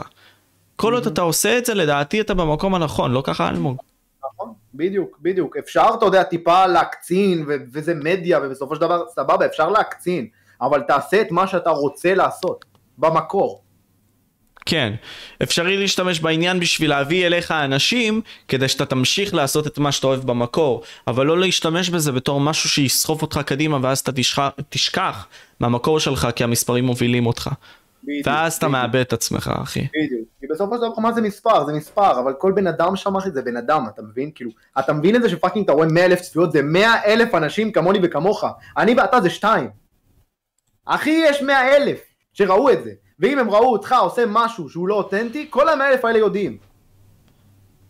והם accountable עליך, כי בסופו של דבר הם יפזרו את השמועה גם, הם יכולים נכון, לפזר נכון, אותה. נכון, נכון, וואלה, וואלה, אתה רוצה לדעת שאתה, איך היום נתפס המונח top G. אתה אה, רוצה לדעת ש top G, אז אתה רוצה להיות באמת top G, ואז לך תגיד לעולם אני top G, אבל אל, אל, אל כאילו, אני Top G, בתכלס אתה למטה לובש ביקיני, מה אתה סתום את הפה שלך, אחי? אתה בכלל יודע להילחם, אתה בכלל יודע לקום, אתה בכלל יודע לעשות כסף, בכלל יש לך יכולות, כאילו. תשמע, זה מזכיר לי... היכולות, תקרינו את זה החוצה, תעשו מה שאתם רוצים, תקרינו את זה החוצה. אל תנסו לשחק אותה מי שאתם לא. פעם יש לי איזה חבר שעשה פרסומת לחברת אה, שיווק. אה, הוא פתח חברה, משרד פרסום משל עצמו, הוא עוד לא התחיל להריץ אותה, אבל גם בתהליך, הוא גם אה, קיבל השראה קצת מאימן גדזי, וגם פתח uh, משרד uh, יותר על הכיוון של הבניית אתרים. ואני ראיתי את הסרטון, והוא אמר שם בסרטון איזה משפט כזה, אחרי שעזרתי לאלפי לקוחות, uh, uh, uh, לאלפי לקוחות לבנות אתרים וזה וזה וזה, אני יכול לעזור גם לכם. עכשיו, ההתחלה של הסרטון הייתה מאוד טובה, הוא אמר, תשמעו, אתר זה חשוב, אתם צריכים אתר כי זה הנוכחות שלכם באינטרנט, אתם צריכים אתר כי זה עוד מסלקה שלכם, זה עוד חנות, זה כמו לשלם עוד שכירות. אחרי שעזרתי לאלפי לקוחות, איך שהוא אמר את זה, הוא איבד אותי. אני באתי אליו ואמרתי לו, אח שלי, אתה לא עזרת לאלפי לקוחות. הוא עושה לי, נכון, אני לא עזרתי לאלפי לקוחות, אבל מה אכפת לך? לא, לא, אחי, אתה תמחוק את זה, אתה, רואים שאתה מזייף, אחי, תסתכל על העיניים שלך, תסתכל, אחי, מה, אתה שקרן? התחלתי לצאת עליו, אחי, התחלתי להגיד לו, מה אתה זה, מה אתה זה? וואלה, שינה את זה, בסוף הוא אהב פי אלף יותר את הפרסומת שהיא באה בכיוון אותנטי, בכיוון אמיתי. בא להציג מה אני יודע לעשות ואיך זה יכול לעזור לך, אבל אל תחרטט בשביל זה. וזה משהו שמאוד נפוץ במדיה. בן אדם יכול להגיד, אני עשיתי עכשיו שבעה ימים בלי לאכול. זין שלי, אחי, זין שלי, איך אתה שמן אז? כאילו, אתה מבין? זה, זה לא... אחי, זה לא... אנשים משקרים, אנשים מגזימים, אנשים מקצינים, ואז אתה מתבלבל בין מי אתה למי זה, וזה משהו שהוא ניכר לבחוץ. כן, ואתה מתבלבן בין אידיאל איכותי לבין אידיאל לא איכותי. כי אתה נכון. נגיד סתם... אתה גם מבלבל אנשים אחרים. באמת, תשמע, אני אגיד, אני אקח סתם דוגמה אנקדוטית, ויש הרבה מאוד שציינו, לא ציינו לפני כן בשמות, אבל סתם דוגמה, אני זוכר שראיתי את זה באחד הלייבים של אחד החברים שלי. פיירוולף, סתם דוגמה, לא יודע אם אתה מכיר אותו. עשה לייב שפשוט הוא לבש משקפי VR כאלה, ושם אותם נראה לי למאה יום, ואני אומר לעצמי, כאילו, הבן אדם לא שם את זה למאה יום, כאילו, בוא, בוא לא, נהיה אמיתי, אין סיכוי. כאילו, אבל תשמע, עוד פעם, אני לא מאשים אף אחד, זה בסדר כאילו לשחק במשחק הזה, זה בסדר כאילו... לא, כולם משחקים במשחק הזה, אז אתה מבין, אז איכשהו זה מרגיש שזה בסדר, אבל אני, אני מתנגד לזה, אחי. אני לא מסכים לזה. אני לא אתנהג ככה, ואני לא אתן דוגמה אישית כזאת, אחי, להיות בן אדם מזויף. אם יש אתגר שאמרתי שאני אעשה ולא הצלחתי באתגר, אז אני אגיד, תשמעו, ניסיתי, וואלה הצלחתי 70% מהאתגר, אבל לא עמדתי באתגר, זה fucking קשה מדי, הייתי צריך להשתין. כאילו, אתה מבין? אני לא רוצה לשקר. למה אני צריך לשקר? אני מעדיף לבוא תכלס בפנים, להגיד לבן אדם אמת בפנים, אחי. אני לא מעריך אנשים נחמדים שעושים לך, עשיתי ככה וככה, זה שקר. תגיד לי תכלס מה היה. תגיד לי תכלס מה היה. תשמע, אה, נקפל את זה לעוד כמה נושאים כאלה, בנוגע לתגיד לי תכלס מה היה. כלומר, דיברנו על, לפני זה, ממש לפני זה, על רונן, ועל כל מה שהיה לך עם אדיר אלעד, שזה כביכול נראה לי... קטוע לרגע, תגיד את זה שוב. אמרתי שבסופו של יום היה את הקטע הזה, שבעצם הוצאת את הדיס עם אדיר אלעד על רונן. וזה היה מין סוג של הסרטון עם הכי הרבה צפיות שלך. בכללי, תגיד לי כאילו, באותה תקופה, למה בכלל רצית להוציא את זה, מה היה הרצון שלך, ובכללי, איך זה עבר? שתי סיבות. סיבה ראשונה, אה, אתה מכיר את זה שאתה רואה ילד כאפות שמקבל כאפה ואתה אומר כאילו וואלה לא בא לי שהוא יקבל כאפה, בא לי לראות אותו מחזיר? אוקיי, מעניין. אחד. אחד. כשאני ראיתי ילדים, ב, ב, הייתי, הייתי ילד באיזה, לא יודע מה, באיזה כיתה ט' וראיתי ילד בכיתה ז' אוכל מכות, אז היה בא לי לעזור לו, כי הוא ילד קטן וחלש, לידו יש איזה ילד שמן ענק, אז היה בא לי לעזור לו, אתה מבין? אוקיי. ווואלה, יש מצבים בחיים שלא עשיתי את זה, שראיתי ילד אחי שחוטף מכות ממישהו גדול ממנו, שאני רואה שהוא לא יכול להגיב, ולא יכולתי לעשות זה, ופה אני ראיתי את הסיטואציה הזאת בדיוק. בן אדם אחד שהוא מוכשר עם יכולות דיבור, עם, עם קהל, ו, ושהשני מעריץ אותו, ובן אדם השני שאוכל ממנו כאפות אחי, בלי הפסקה. בלי הפסקה, וזה הגעיל אותי, ואני לא רציתי לקחת חלק עם זה. אז וואלה רציתי לעזור לו, רציתי שיכפכף אותו חזרה באיזושהי צורה. ויש אנשים שיגידו כאילו השני- שעשית את זה השני- בשביל הצפיות. והשני זה הצפיות, אחי, נו ברור, אני יוצר תוכן, מה, אני חרטטן, אחי? ברור. אני רוצה לעשות משהו שהוא מעביר את המסר שאני רוצה לעשות, וברור שאני ארצה שזה יגיע לכמה שיותר אוזניים או עיניים. זה ברור, זה חד משמעי, זה כמו שאני עושה עכשיו אתגר, אלף שכיבות צמיחה, אז אני עושה את האתגר בשביל עצמי, אבל אם כבר יצרתי סרטון, אני רוצה שהוא יגיע לכמה שיותר אנשים. אז אני מבין שגם יש בזה עניין, אז אני מבין איך לעשות את זה בתור תוכן טוב. אותו דבר, אחי. אני מבין שאני רוצה להעביר מסר מסוים, אני מבין שאני רוצה לעזור לו, אני חושב מה הדרך הכי טובה ומה יביא צפיות, כי בסופו של דבר אני יוצר תוכן. ובתור יוצר תוכן אתה צריך להבין שאתה לא רק הולך על התוכן הבסיסי שלך, אתה צריך גם לשלב את הרלוונטיות ואת העיניים של האנשים ואת העניין כלפי מה שאתה עושה בשביל לפתח את מה שאתה אומר. רוצה עם המסר שאתה. רוצה לעשות, וזה נראה לי הדרך הכי טובה שסיכמנו את אז הדבר. זה ה- אז זה הסיבות, אחי, אתה מבין? עכשיו, זה שבאותה תקופה, אני אומר לך תכלס, אורגינל, באותה תקופה הייתי פחות אותנטי. אז היה לי מסע שלם כבר בעולם, וטסתי בסיישל ובדובאי, ועברתי תהליכים עצמי, ושמתי לב, כי בדיוק בנקודה הזאת זה היה פחות או יותר, או יותר נכון השלושה חודשים לפני זה, זה היה הנקודה שכאילו כבר הייתי ממש כאילו הולך טיפה יותר עם הצפיות וטיפה פחות עם מה שאני באמת רוצה לעשות. זה לפעמים מעוור אותך. היום אני כבר לא, לא, לא אסתנוור מהדבר הזה, כי יש לי אחלה משקפי שמש. או, תלבש אותם. הם לא פה, הם בחוץ. ה-Top G. בקיצור, אתה מבין, אבל, אבל זה הגישה, אני רציתי בסופו של דבר לתת מסר, ומן הסתם שגם רציתי צפיות, ואם הייתי הרבה יותר, אם הייתי מדבר כמו היום באותה תקופה, כנראה שגם הייתי מרסק את הבן אדם השני, ו- וכאילו, ו- ולא היה לו נעים רק מאיך שאני מדבר אליו ומהמילים, אז באותה תקופה עוד הרגשתי שאני ביוטיוב, ויש ילדים שצופים בי, ואני צריך עוד טיפה להיות נחמד, וטיפה להיות יותר politically correct. אין יותר politically correct אחי, politically correct מת. אני לא מעריך politically correct, לא מעריך אנשים נחמדים, אני מעריך את התכלס, תן לי את האמת בפנים. תן לי את האמת בפנים כי בסופו של יום זה משהו שאנחנו מחמיצים היום בתור אנשים ואנחנו מרגישים יותר מדי מעובדים כחברה לדעתי. אני אגיד לך יותר מזה אחי, וואלה שבן אדם בא ואומר לך את האמת בפנים, אפילו בן אדם ששונא אותי, שיבוא אליי בפנים ויקלל אותי, שיבוא אליי בפנים ויאיים עליי, אבל אל תהיה בן אדם שאומר לי, "אה", ואז פתאום תוציא סכין ותדקור אותי בגב, כאילו אתה מבין, אני לא מעריך את זה. כן, כן, אני מבין מה אתה אומר אחי. ותשמע, ניקח את זה לכיוון הזה כי עוד מעט אנחנו מגיעים לשעה ורבע כזה ואנחנו תכף נתקפל לנו. יש אה, לי עוד איזה 26 דקות. סגור אחי, אז מצוין, סבבה. אה, טוב, אז ניקח את זה לוולוגים, תשמע, יש בכללי, דיברנו על אנשים אותנטיים. קייסי נייסטאט, כדוגמה טובה. בן אדם שצילם... אה? סופר אותנטי, סופר אותנטי, סופר. אותנטי. צילם את עצמו כל יום כמעט, והראה את החיים שלו as is, והפך את החיים שלו למעניינים בגלל שהוא רצה, כמו שאתה בערך רצית, להפוך את החיים שלך למשהו מגניב. הצופים יראו את זה. לוגן, לוגן היה לו תקופה שגם הוא איבד את האותנטיות שלו, אבל היום הוא מאוד מאוד אותנטי. אתה מבין? לוגן גם היה לו תקופה שהוא איבד את האותנטיות, אין מה לעשות, זה קורה לכל אחד במדיה, זה מסנוור. זה מסנוור מאוד. אתה מקבל מלא תגובות, ואתה זה, ואתה זה, אתה רואה צפיות, אתה רואה מספרים, ואתה אומר, אוקיי, המספרים, המספרים, אבל מתישהו אתה מבין שאוקיי, המספר לא מעניין אותי, מעניין אותי האיש מאחוריו, וכשהאיש מאחוריו מעניין אותי, אז מעניין אותי, אני מעניין אותי, ומעניין אותי שאני אעשה מה שאני רוצה, ומפה אני באמת יכול לדבר לבן אדם שמה, כי אני לא שקרן, כי אני לא נוכל, כי אני לא הונאה, אני לא fraud, אחי. אני לא מנסה לרדוף אחרי המספרים, אני אמיתי. מעולה. זה מה שצריך. זה הגישה.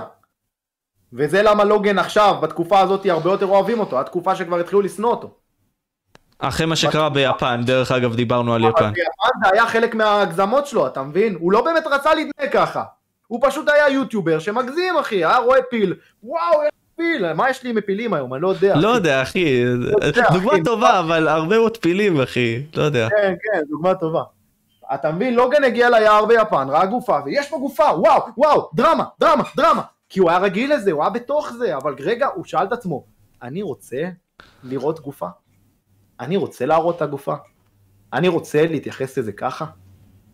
אם הוא היה מתייחס לזה ככה, ומצלם את עצמו ככה, ואומר, וואו, גופה, לא להאמין שאנשים אשכרה מתאבדים וזה, נותן איזה מסר חיובי על זה, אחי, הכל היה נראה אחרת. אבל הוא היה לא אותנטי, הוא הלך לדרמה וקיבל את הקרמה. או הלך לדרום וקיבל את הקרמה, באם באם באם, באם. בוא ניכנס לזה כי בסופו של דבר אתה רוצה ליצור את התוכן האותנטי, אתה לא רוצה למכור את הנשמה שלך לשטן. איך אתה נגיד הבנת בשלב הזה של ההתעברות הזאת מבחינת המספרים שאוקיי, אני מאבד את עצמי. או את המסר שלי. אני לא יודע אם קיבלת כזה איזשהו רגע. התחלתי לחשוב אם זה מה שאני רוצה לעשות פשוט, אתה מבין? כאילו שטסתי לסיישל, אז uh, הבנתי שאני טסתי לסיישל במקור לשבוע. ואז החלטתי שאני רוצה להישאר שם. והבחירה של להישאר שם, ידעתי שיהיה דברים שזה יפגע בי במדיה. כי נגיד לצורך העניין, שאתה לא נמצא בישראל, שאתה מעלה טיק טוק, אתה לא גיאוגרפית בישראל, מן הסתם שאתה יכול להשתמש ב-VPN, אבל זה לא אותו דבר. אתה לא גיאוגרפית בישראל, הקהל מרגיש שאתה מרוחק ממנו, אתה יודע, זה מורגש, אתה במקום אחר, אתה שלושה חודשים מעלה סטורי במקום אחר, הקהל יכול להרגיש, אה, הוא שכח אותנו, אה, הוא שם, אה, הוא זה. אני עשיתי את מה שאני רוצה. ידעתי שיהיה לזה השלכות מסוימות. ידעתי שיכול להיות ואני אהיה פחות רלוונטי אחרי תקופה בסיישל. ידעתי שאם אני אשאר עוד שלושה חודשים בדובאי, בכלל זה יפגע בי. אבל ידעתי שזה מה שאני רוצה לעשות. וזה המקום שכאילו קיבלתי את הזבנג הזה שאמרתי, תהיה נאמן, תעשה מה שאתה רוצה. אם עכשיו לא בא לך להראות פרקור, אז אל תעשה פרקור מלחץ שאנשים רוצים לראות פרקור, תעשה מה שאתה רוצה לראות. וואלה, אם בא לי עכשיו להיעלם שנתיים, לא לעלות פרקור ורק להתאמן בסתר, פתאום לתת בנגר אחוז שרמוטה, שאנשים לא ידעו מאיפה זה בא. וואלה, אחי, יש תקופות כאלה. אבל אם אני כל יום אגיד לעצמי, לא, לא, הקהל רוצה לראות פרקור, לא, לא, הוא רוצה לראות פרקור. אחי, זה סתם, זה לא, זה לא יהיה לי כיף, זה יהרוס לי את כל המטרה, זה יהרוס לי את כל העניינים, זה יהרוס לי את כל מה שאני עושה. זה יהרוס את הרגעים היפים האלה שאתה לפעמים חווה אותם ואתה רואה ואתה אומר fuck, כמו בסרט. שאתה באמת רואה כאילו, לא, לא בהכרח תמיד גם בסרט, בסרטי דוקו אתה כאלה. ראית אנימה? אתה ראית אנימה? אה, פחות או יותר, אני יכול לנסות להבין מה שאתה תאמר עכשיו. אוקיי, איך אתה, איך זה, איזה מטורף זה שיש דמות שאתה רואה אותו נעלם, ואז פתאום חוזר אחרי שנתיים, ואתה רואה אותו כולו עם ברדים קרועים, והבן אדם אומר לך, התאמנתי חבר. אתה וואו. מבין אחי? שנתיים הוא התאמן, לא דיבר על זה, לא צריך לחפור, ואם הוא היה נמצא במדיה לצורך העניין, סטון גוקו, ומראה לי את כל האימונים, וואלה, פחות הייתי מקבל את הרגע הזה ככה. אבל אם פתאום הוא בא אליי אחרי שנתיים, פתאום בא אליי עם שתי חרבות ככה, מהעתיד. ופתאום מראה לך כזה את כל מה שהוא עשה, פתאום. בבום כזה. באו, כן, וואו. פתאום הוא מראה לך פאוור לבל, פתאום הוא מראה לך, אה, השגתי שינוי צורה חדש. אתה מבין? זה מה שאני רוצה. אני עכשיו עובד על עצמי, אחי, ואם אני אראה לך את עצמי עכשיו, אחי, אני לא מעלה את זה בכלל במדיות, אבל אם אני אראה לך את עצמי, בחיים הגוף שלי לא היה כזה חזק. וואו. ואני פשוט לא מעלה את זה. כי יש כוח בזה שזה נסתר וזה רחוק, כי בסופו של דבר, כשזה... חכה, זה עוד כלום, חכה. אני וואו. עוד לא ברמה האחד שלי אפילו, חכה, חכה מה יהיה בסוף. וואו, אוקיי, אז אמ, אתה יודע, עם הזמן הבנתי שאני גם צריך להסתכל על החיים שלי כאל מין סוג של משחק מסוים שאני משחק. כי תחשוב על זה, גם סימס, סתם דוגמה. בסוף... וואו, וואו, משחק, משחק, אחי, אתה מדליק אותי, אתה מדליק אותי. כי תשמע, אני... שכתוב level up, בגלל שאני מתייחס לחיים כמו משחק. זה מה שכתוב לי פה, level up, לא רואים את זה. מה זה? לא רואים את זה במצלמה. הוא פה. אין, אה, אחי, הוא פה, אתה מבין? level up. אין מה לעשות. אין מה לעשות, בסופו של יום זה... זה העולם, כמו בסים סתם דוגמה, אוקיי? יש לנו את הבחור שאנחנו רוצים להפוך אותו להכי טוב שיש, עם הבניין הכי יפה שיש, עם המשפחה הכי טובה שיש.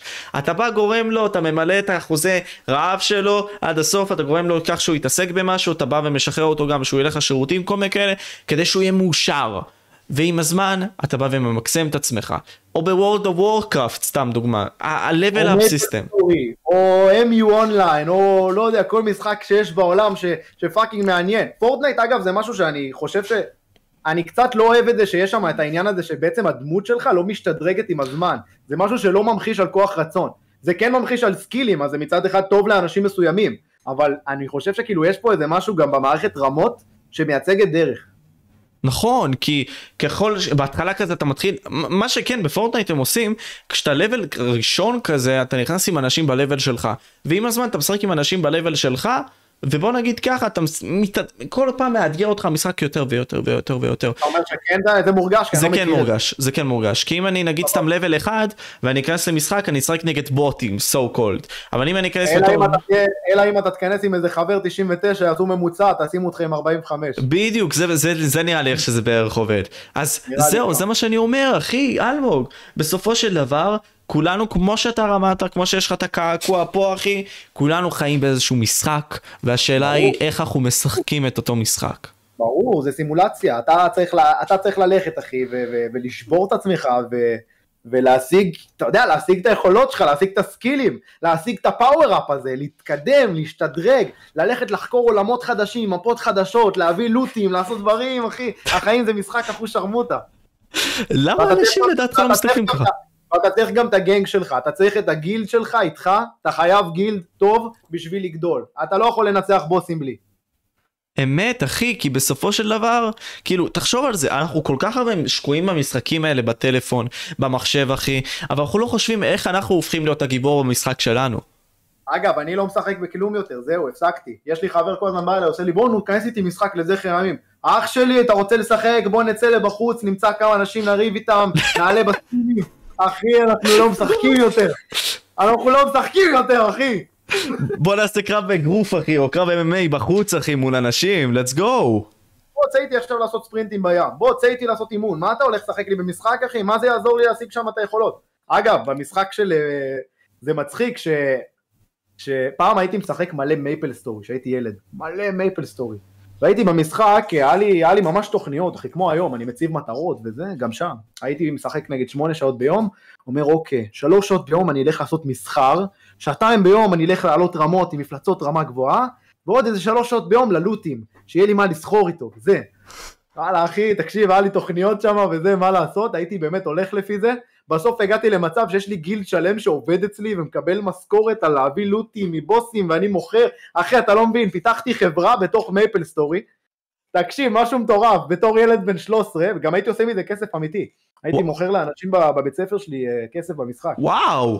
כן, כן, בגיל 13-14, אחי, הייתי אימפריה, וגם היו משלמים לי בכסף אמיתי של המשחק בתוך מייפל, אבל עזוב, הייתי חברה בגיל 13 אחי במייפל עם עוד חבר שלי בשם דני.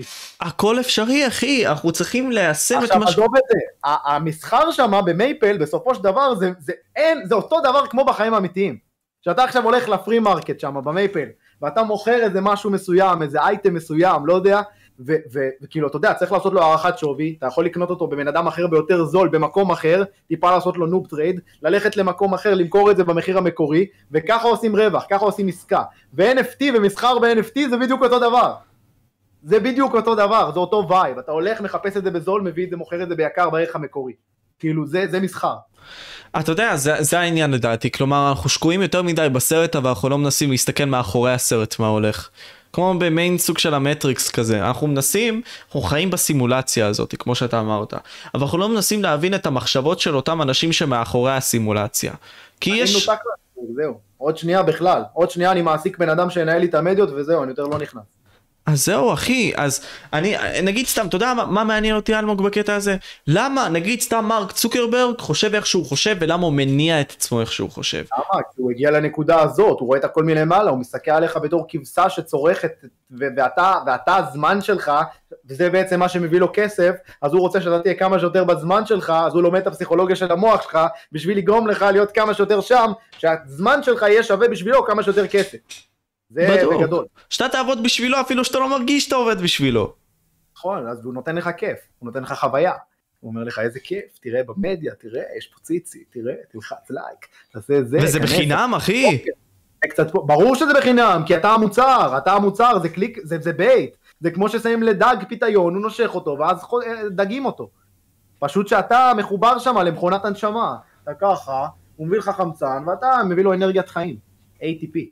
אתה מביא לו HP אחי, אתה מרים לו את ה-HP. לא, לא, אני יודע מה זה ATP, ATP זה המנוע בעצם שלנו כאנרגיה בגוף אה, האנושי. הגוף שלך, כן, ATP זה adenosine triphosphate, בגוף שלך, הגוף לוקח חמצן, בתוך האברונים בתא יש אברון בשם מיטוכונדריה, מגיע חמצן, מגיע גלוקוז, מתפרק, זה נקרא גליקוליזה, נוצר ATP. ויש לנו אנרגיה. 28 ATP במערכת הגוף האדם שלנו. תשמע, אני גם הייתי בשיעורי ביולוגיה אלמוג אחי. היית, לא, למדתי את זה בווינגייט וזה, אחי, הייתי בקורס שלושה חודשים. כש- כשבתור מה, כשהפכת להיות מאמן אישי? אה, שבעצם בתור אתלט פרקור אין מי שילמד אותך, אז הבנתי את זה מתישהו, והבנתי שראיתי שאני מתחיל להתפוצץ במדיה, היה לי באותו זמן 5,000 סאבים, ואמרתי אוקיי, אני ארצה יום אחד לעשות סדנאות, אז אה, אני צריך תעו- תעודת מאמן, ואמרתי אוקיי, וזה גם יעזור לי בתור אתלט פרקור, כי אני בתור אתלט, אה, יהיה לי יותר ידע, ואני אדע איך לאמן את עצמי יותר טוב. אז אמרתי יאללה, נלך נעשה קורס.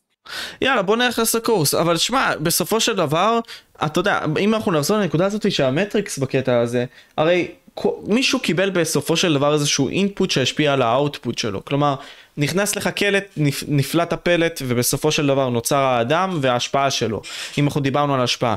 אז אני רוצה להבין למה פוליטיקאים חושבים איך שהם חושבים על מנת להבין איך לשחק כנגדם את הדברים. אתה מבין? כי אז אתה מבין בעצם איך לחיות את החיים בצורה אסטרטגית אמיתית ונכונה. לדעתי אני לא יודע אם אני צודק אבל אני מסכים איתך, ואני חושב שאנשים היום צריכים תמיד לשאול את עצמם, האם המידע שאומרים לי הוא מידע אמיתי? מה האינטרס של הבן אדם השני? כמו שאמרתי לך מקודם, שיש כאלה ש... שעכשיו נותנים לסרטון נגיד 15 אלף פרס, אבל לא מרוויחים את ה-15 אלף, אז אתה צריך לחשוב מה מאחורי זה, מה מאחורי הקלעים, מה האינטרס שלו, למה שהוא יעשה את זה. אם אתה מבין למה הוא יעשה את זה, אז אתה מבין מה הוא מנסה להשפיע עליך לעשות, ואז אתה מבין איך להתגונן להשפעה.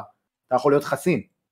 מ- כאילו אני חושב שיותר נכון גם לחשוב שזה לא חשיבה ביקורתית, אתה צריך לפתח חשיבה ביקורתית. אתה בדיוק. צריך לחשוב בביקורת שגם אם אני אגיד משהו ומישהו לא, לא מסכים עם משהו מסוים, קודם כל מבחינתי שיזדיין, זה נתחיל בזה.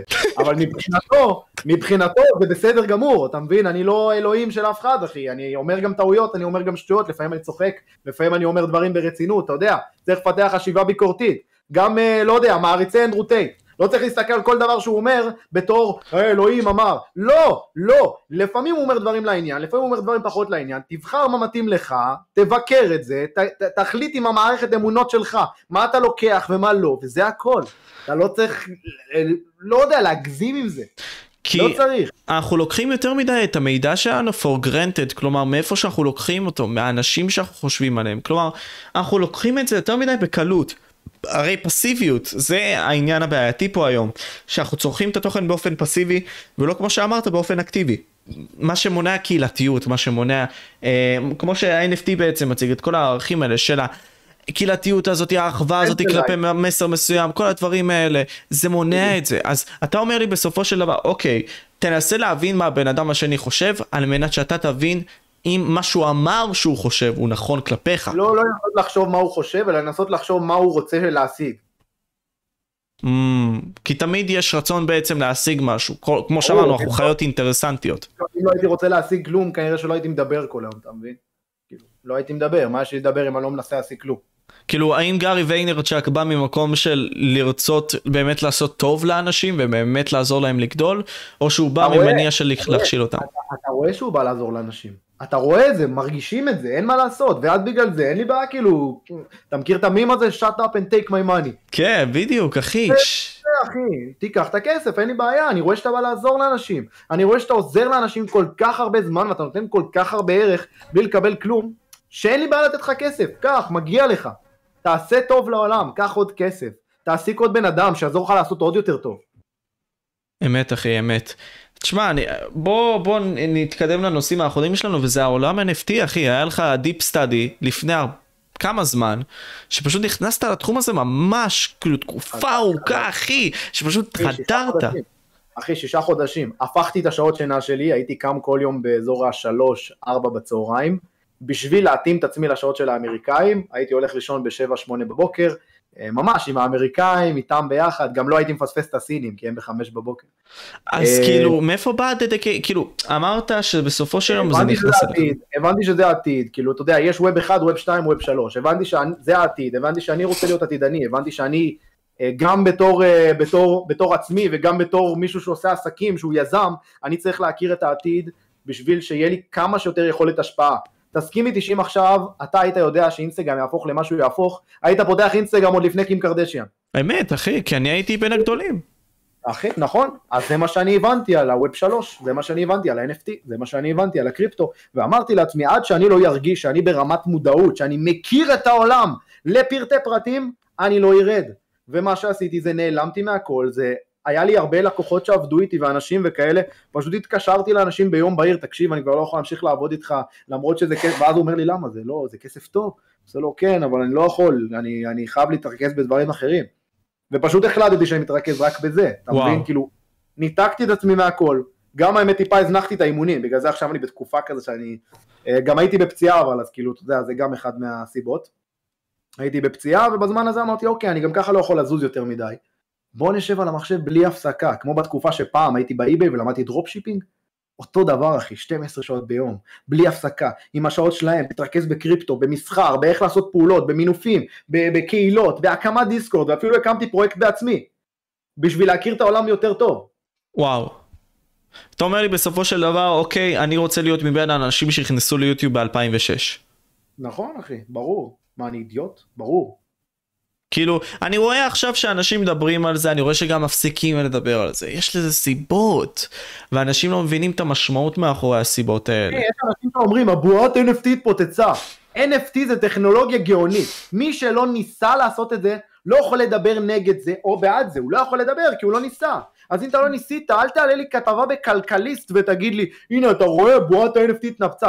סתום את הפה שלך, אתה לא יודע מה אתה מדבר, אתה לא יודע מה הטכנולוגיה יכולה לעשות. אני מאמין שבעתיד, בעוד כאילו 30, 40, 50 שנה, כל הנדלן בעולם יהיה רשום בתור NFT, כי NFT זה משהו שמייצג נכס ספציפי. כל fucking אוטו יהיה רשום בתור NFT. כשאתה הולך לעשות העברת בעלות, אתה לא, אתה לא תצטרך העברת בעלות, אין חוזה. יש חוזה שהוא רשום בתור חוזה קריפטו. למה? כי החוזה הזה מגובה על כל כך הרבה מחשבים בעולם, כי ככה הרשתות קריפטו עובדות. והוא חוזה בטוח. הוא נכון. מגובה על ידי אותם אה, דברים. בגלל זה, אתה מבין, הרבה יותר בטוח לקנות אוטו מבן אדם בצורה שאני משלם לו בביטקוין בחוזה חכם, הוא מביא לי את המפתח, האוטו רשום אוטומטית במערכת בתור אוטו שלי, וזה הכל. לא צריך בירוקרטיה, לא צריך ללכת למשרד הדואר ותחבורה וזה, כל הזה, לא צריך את הדברים האלה, אחי. גם דירה. למה אני צריך עכשיו שבן אדם אומר לי, הדירה 270 מטר רבוע בטאבו. מה אכפת לי אחי, תרשום לי את זה שם בחוזה חכם, זה רשום, זה ספציפי, הנכס ספציפי, זה מה שמיוחד ב-NFT. NFT מייצג יצירה ספציפית. הספציפיות הזאת גורמת לזה להיות חוזה כל כך חזק, שזה טכנולוגיה גאונית. כי בסופו של... הקריפטו, בשילוב הקריפטו שמשולב עם הרבה מחשבים. עם הבלוקצ'יין וכל הדברים האלה שם. בוא אני אסביר לך משהו, אם עכשיו אני ואתה עושים איזה עסקה לצורך העניין, נגיד אני ואתה בסמטה עושים עסקה. אוקיי. אז חוץ ממני וממך אף אחד לא יודע שהעסקה קרתה. נכון. אני יכול לבוא עם איזה סכין, להוריד אותך, לקחת את הכסף, לקחת את זה, ולא לשלם לך. עזוב, אל, אל, אל, אל תיתקע לאלימות, בוא תבין, אני לא רוצה להרוג אותך. לא, הכל טוב, אני צוחק אחי. אוקיי, עכשיו יש לנו תרחיש שני. אני ואתה נמצאים בסמטה, ובא איתך עוד חבר ובא איתי עוד חבר, אז יש לנו שני עדים. אוקיי. אז, אז אנחנו עושים עסקה, יש שני עדים, אני פשוט הורג אותך, שני עדים וזהו, אין עסקה. אבל אם עכשיו העסקה היא מול מיליונים של אנשים וכולם אישרו שהיא קרתה, אז העסקה קרתה. אתה לא יכול למחוק אותה לא משנה מה, היא רשומה על כל המחשבים בכל העולם שמחוברים לבלוקצ'יין, על כל הקוראים. ויכולים לראות את המספר שלך בשביל לראות, אוקיי, שזה קרה. נכון, אתה יכול להיכנס לאיטרסקן, אתה יכול לראות מאיזה ארנק הוא עבר הכסף לאיזה ארנק, אתה יכול לראות מה הוא קיבל בתמורה, אתה יכול לראות כמה עמלה הוא עברה ולמי, אתה יכול לדעת הכל, אתה יכול לדעת דרך איזה פלטפורמה הוא קנה, הכל אתה יכול לדעת. אז כל העולם מסכים עם זה שזה קרה, וברגע שכולם אומרים שזה קרה, גם אם עכשיו אני דפקתי פה פה פה פה עם ה... לא יודע מה, העסקה קרתה, אני לא יכול לשנות אותה. אני עדיין שילמתי, אתה עדיין נתת לי, כאילו אין מה לעשות, זה קרה, זה אוטומטית. זה אוטומטית. שמע, אם בקטע הספציפי הזה אז נתעכב על NFT, כלומר, אתה אומר לי שבסופו של יום, זה העתיד, זה מה שאנשים צריכים להתעסק בו. אני רוצה להתעכב באמת על העניין הזה של הנוכלות והיוצרי תוכן לדעתי. לא כולם צריכים להתעסק איתו, אבל כולם צריכים להבין אותו. יש אנשים שעדיין לא בשלב של לצורך העניין להשקיע שם כספים, כי פשוט אם הם עכשיו יקחו 100 דולר ויכפילו אותם פי 10, אז זה לא כזה הרבה כסף, וזה קשה להכפיל 100 דולר ב-10, להכפיל ב-10 זה מטורף, גם להכפיל ב-2 זה יפה. אז לקחת 100 דולר, הכפלת ב-2, נהיה לך 200 דולר, הרווחת 100 דולר, אבל הלכת לעבוד יום אחד, אחי, הרווחת את אותו כסף. אז כאילו, פה לא אתה, אתה צריכים... משפר את הסקינים שלך, ופה אתה נותן בשביל מישהו אחר את הסקינים שלך. זה לא משנה, אבל עדיין, אתה צריך לחשוב איפה אתה תהיה הכי יעיל והכי חכם, אין בעיה, אתה רוצה להתעסק ב-NFT, וואלה תעשה יותר כסף, לך תעבוד שם, תביא 5,000, שתוכל להכניס 5,000, אם תכפיל את ה-5,000 ב-2, זה כבר יותר מהמשכורת שלך. אבל כאילו, אתה לא, אתה לא יכול לשחק ב-100 דולר ולהגיד, אה, אני כל היום ב-NFT וזה, אבל אתה בתכלס לא מרוויח. אז, אז אוקיי, אתה חושב שבסוף... יש שלבים בחיים, יש שלבים. אתה חושב שבסופו של יום אבל, אם היוצרי תוכן בתור שתי שאלות אחרונות, כאילו אני אשאל אותך עכשיו את זאתי. יוצרי התוכן לא משנה מה הם יעשו, לדעתי כל עוד הם רלוונטיים הם עדיין בחיים, הלהבה שלהם עדיין בוערת. לא משנה, אם הם עכשיו יעשו דברים נוראיים, באמת ירמו אנשים וכל מיני כאלה, זאת התיאוריה שלי. הרי דיברנו על לוגן פול, והוא בין האנשים עכשיו שהכי הרבה אנשים אוהבים אותו היום. יש לא מעט דוגמאות של אנשים שעשו דברים נוראיים בתקופה שלהם ביוטיוב, ועדיין חיים אחי, עדיין נושמים, עדיין קיימים כי הם רלוונטיים ומספקים את הסחורה לצופים. כי הקו המוסרי שלהם, ווטאבר, כאילו זה לא משנה הסיבות. הוא גם כאילו, אתה יודע, בסופו של דבר אה, זה כמו שאתה, כשיש אה, יוצר תוכן, אנשים תופסים אותו בתור חבר שלהם. וגם אם עכשיו חבר עושה לך משהו מה, כאילו ממש רע, ואתה מתייחס אליו בתור מניאק, וואלה, עבור חצי שנה, אתה יודע, יירגעו הרוחות, הכל בסדר. אתה יודע, הוא חבר שלך, אתה אהבת אותו. ואני חושב שככה מתייחסים לאנשים, אתה יודע, כשאתה רואה בן אדם הרבה זמן, המוח לא, לא עושה הבדל בין כאילו, אם הוא באמת חבר שלך, או אם הוא לא חבר שלך כי הוא מהמחשב. המוח עושה בלבול בדברים האלה. כשאני באים אל האנשים ברחוב, לפעמים באים אליי כאילו, אלמוג, איזה כיף, מחייכים אליי, כאילו הוא מכיר אותי כל החיים, והוא מכיר אותי כל החיים, אבל אני לא מכיר אותו. אבל הוא חבר שלי, כאילו אני חבר שלו, הוא לא חבר שלי, אני עוד לא מכיר אותו. אתה מבין? ובסופו של דבר אנשים יסלחו, אנשים יסלחו, כאילו, אני חושב שכן, יש איזה 2-3 דקות, כן. אה, אנשים, אנשים יסלחו על זה, אתה מבין? תשמע, אני חושב שאנשים יסלחו לזה וזה בעיה לדעתי כי זה נותן הרבה מאוד חוסר אחריות, לא, לא ציינו את המילה הזאת לדעתי, אבל חוסר אחריות וזה משהו שאומנויות לחימה כן מלמדות אותך אם אנחנו ניתן כזה סגיר יפה. הרי בסופו של דבר אומנויות הלחימה מלמדות אותך משהו יפה בזה שאתה צריך לקחת אחריות על המעשים שלך, הקשיים מלמדים אותך את זה, ואם אתה עושה עם זה משהו ואתה באמת לוקח אחריות ובעלות, אתה ממקסם את עצמך בצורה הכי אמיתית שיש. אז אתה אומר לי לוגן פול שהוא באמת לקח בעלות ואחריות על המעשים שלו זה... ברור. הפך אותו לכוכב. מעריך, אבל ג'ייק פול לצורך העניין, אנשים טיפה פחות, כי רואים שהוא טיפה פחות השתנה, הוא כאילו מנסה להציג שינוי, אבל הוא לא באמת השתנה, אבל כשלוגן אמר אני אשתנה, הוא באמת השתנה, ואתה מעריך בן אדם כזה, זה בן אדם שביקש סליחה, ובאמת התכוון למה שהוא אמר. כן, אני מבין מה אתה אומר אחי. יש הבדל מסוים ברור. ותשמע חווית הרבה מאוד ביוטיוב גם עם החברה הזאת שאתה רוצה עכשיו להוציא שעוד פעם ניתן לה פלאג לקראת הסוף. בכללי אם אתם לא עוקבים אחרי אלמוג אה, כל הלינקים יהיו בתיאור בין אם זה לערוץ הראשי שלו אלמוג וולף בין אם זה באינסטגרם בטיק טוק כמו שאלמוג בא וציין. אני רוצה שבאמת תמחיש לנו איזושהי נקודה אמיתית ממך אלמוג כאילו נקודה אישית שלך שהיית רוצה לתת לצופים לא משנה באיזה נושא משהו אמיתי ממך המסר האחרון אחי. רגע, אני צריך לחשוב. לך על זה, אחי, נותנים הרבה מאוד משמעות במה שאנחנו אומרים. וואלה, תחשבו לעצמכם איך אתם רוצים שהיום שלכם... תקשיבו. תחשבו לעצמכם איך אתם רוצים שהיום שלכם ייראה. שאתם עכשיו רוצים לעשות איזה משהו מסוים, שאתם רוצים עכשיו לתכנן את החיים שלכם, להשיג את המטרה שלכם, יש הרבה פעמים שזה לא מסתנכרן עם דברים אחרים שאתם רוצים לעשות, או לא מתאים, או לא, לא מספיק עובד. אז אני רוצה שכל אחד מכם ייקח דף ועט, וירשום לעצמו על דף את היום האידיאלי שלו. מה הייתם עושים עכשיו? אין עניין של כסף בעולם, אין עניין של מיקום בעולם, אתם יכולים לקום איפה שאתם רוצים, להיות מתי שאתם רוצים ועם מי שאתם רוצים, עזבו מתי שאתם רוצים, אל תחזרו לי בזמן, כן? אבל איפה שאתם רוצים, עם מי שאתם רוצים, אין משמעות לכסף, תרשמו לי סדר יום אידיאלי שלכם. תרשמו לי מתי הייתם קמים בבוקר, מתי הייתם מתאמנים, מתי הייתם אוכלים, אם הייתם בכלל מתאמנים, מה הייתם עושים, במה הייתם עובדים, וככה תבינו מה החלום שלכם, ואז תצאו ותשיגו אותו. ברבק אחו שרמוטה. תצמדו לסדר יום הזה כבר מהיום, כי אז אתם תהפכו להיות כאלה. וזהו, כאילו, תשמעו, פשוט תעשו. פשוט fucking תעשו במקום לבוא ולחשוב אוקיי מפחית לי בעולם אז מה אני יכול לעשות פשוט תקבעו לעצמכם מה אתם איך אתם רוצים שהחיים שלכם יראו ופשוט תכוונו לזה. רוצה לשמוע מה זה פחד? מה זה פחד אחי? פחד זה חוסר ידע, חוסר ביטחון עצמי. אתה יודע מה זה חוסר, יותר נכון, פחד זה חוסר ביטחון עצמי. חוסר ביטחון עצמי זה חוסר ידע, כי מה זה ידע? זה ביטחון. כשאתה עכשיו הולך למיקרו ואתה לוחץ על המיקרו סטארט, אתה יודע שהמיקרוגל יתחיל לא משנה מה. לא משנה מה המיקרוגל יתחיל, אלא אם היה הפסקת חשמל שזה סיכוי של 0.001 סבבה? אבל המיקרוגל יתחיל. אז גם הבן אדם הכי חסר ביטחון בעולם ילך למיקרוגל וילחץ על הסטארט בסמכותיות. כי יש לו ודאות. למה? למה? כי הוא יודע שהמיקרו fucking יעבוד. כי הוא יודע את זה. אבל עכשיו שהוא הולך לבחורה ואומר לה, תביאי את המספר שלך. אז הוא לא יודע מה יקרה. הוא לא יודע מה יקרה, אז אין לו ביטחון, אז הוא מקרין חוסר ביטחון, אז יש לו פחד, אז הוא לא יכול לעשות את זה. אז אם אתה מבין שפחד זה חוסר ביטחון, וחוסר ביטחון זה ידע, fucking תשב ותלמד. תשב ותעבוד על עצמך. אם אתה לא תעבוד על עצמך ואתה לא תלמד, לא יהיה לך את הידע, ואז לא יהיה לך ביטחון, ואז יהיה לך פחד.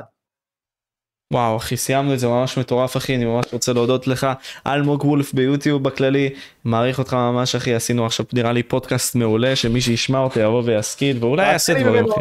תעשה לי ממנו קצת קטעים לטיק טוק שיהיה לי לעלות אין לי כוח. סימנתי לעצמי תוך כדי בוואטסאפ רשמתי לעצממי נקודות חמות אחי אני אשלח לך בשמחה ותשמע אחי.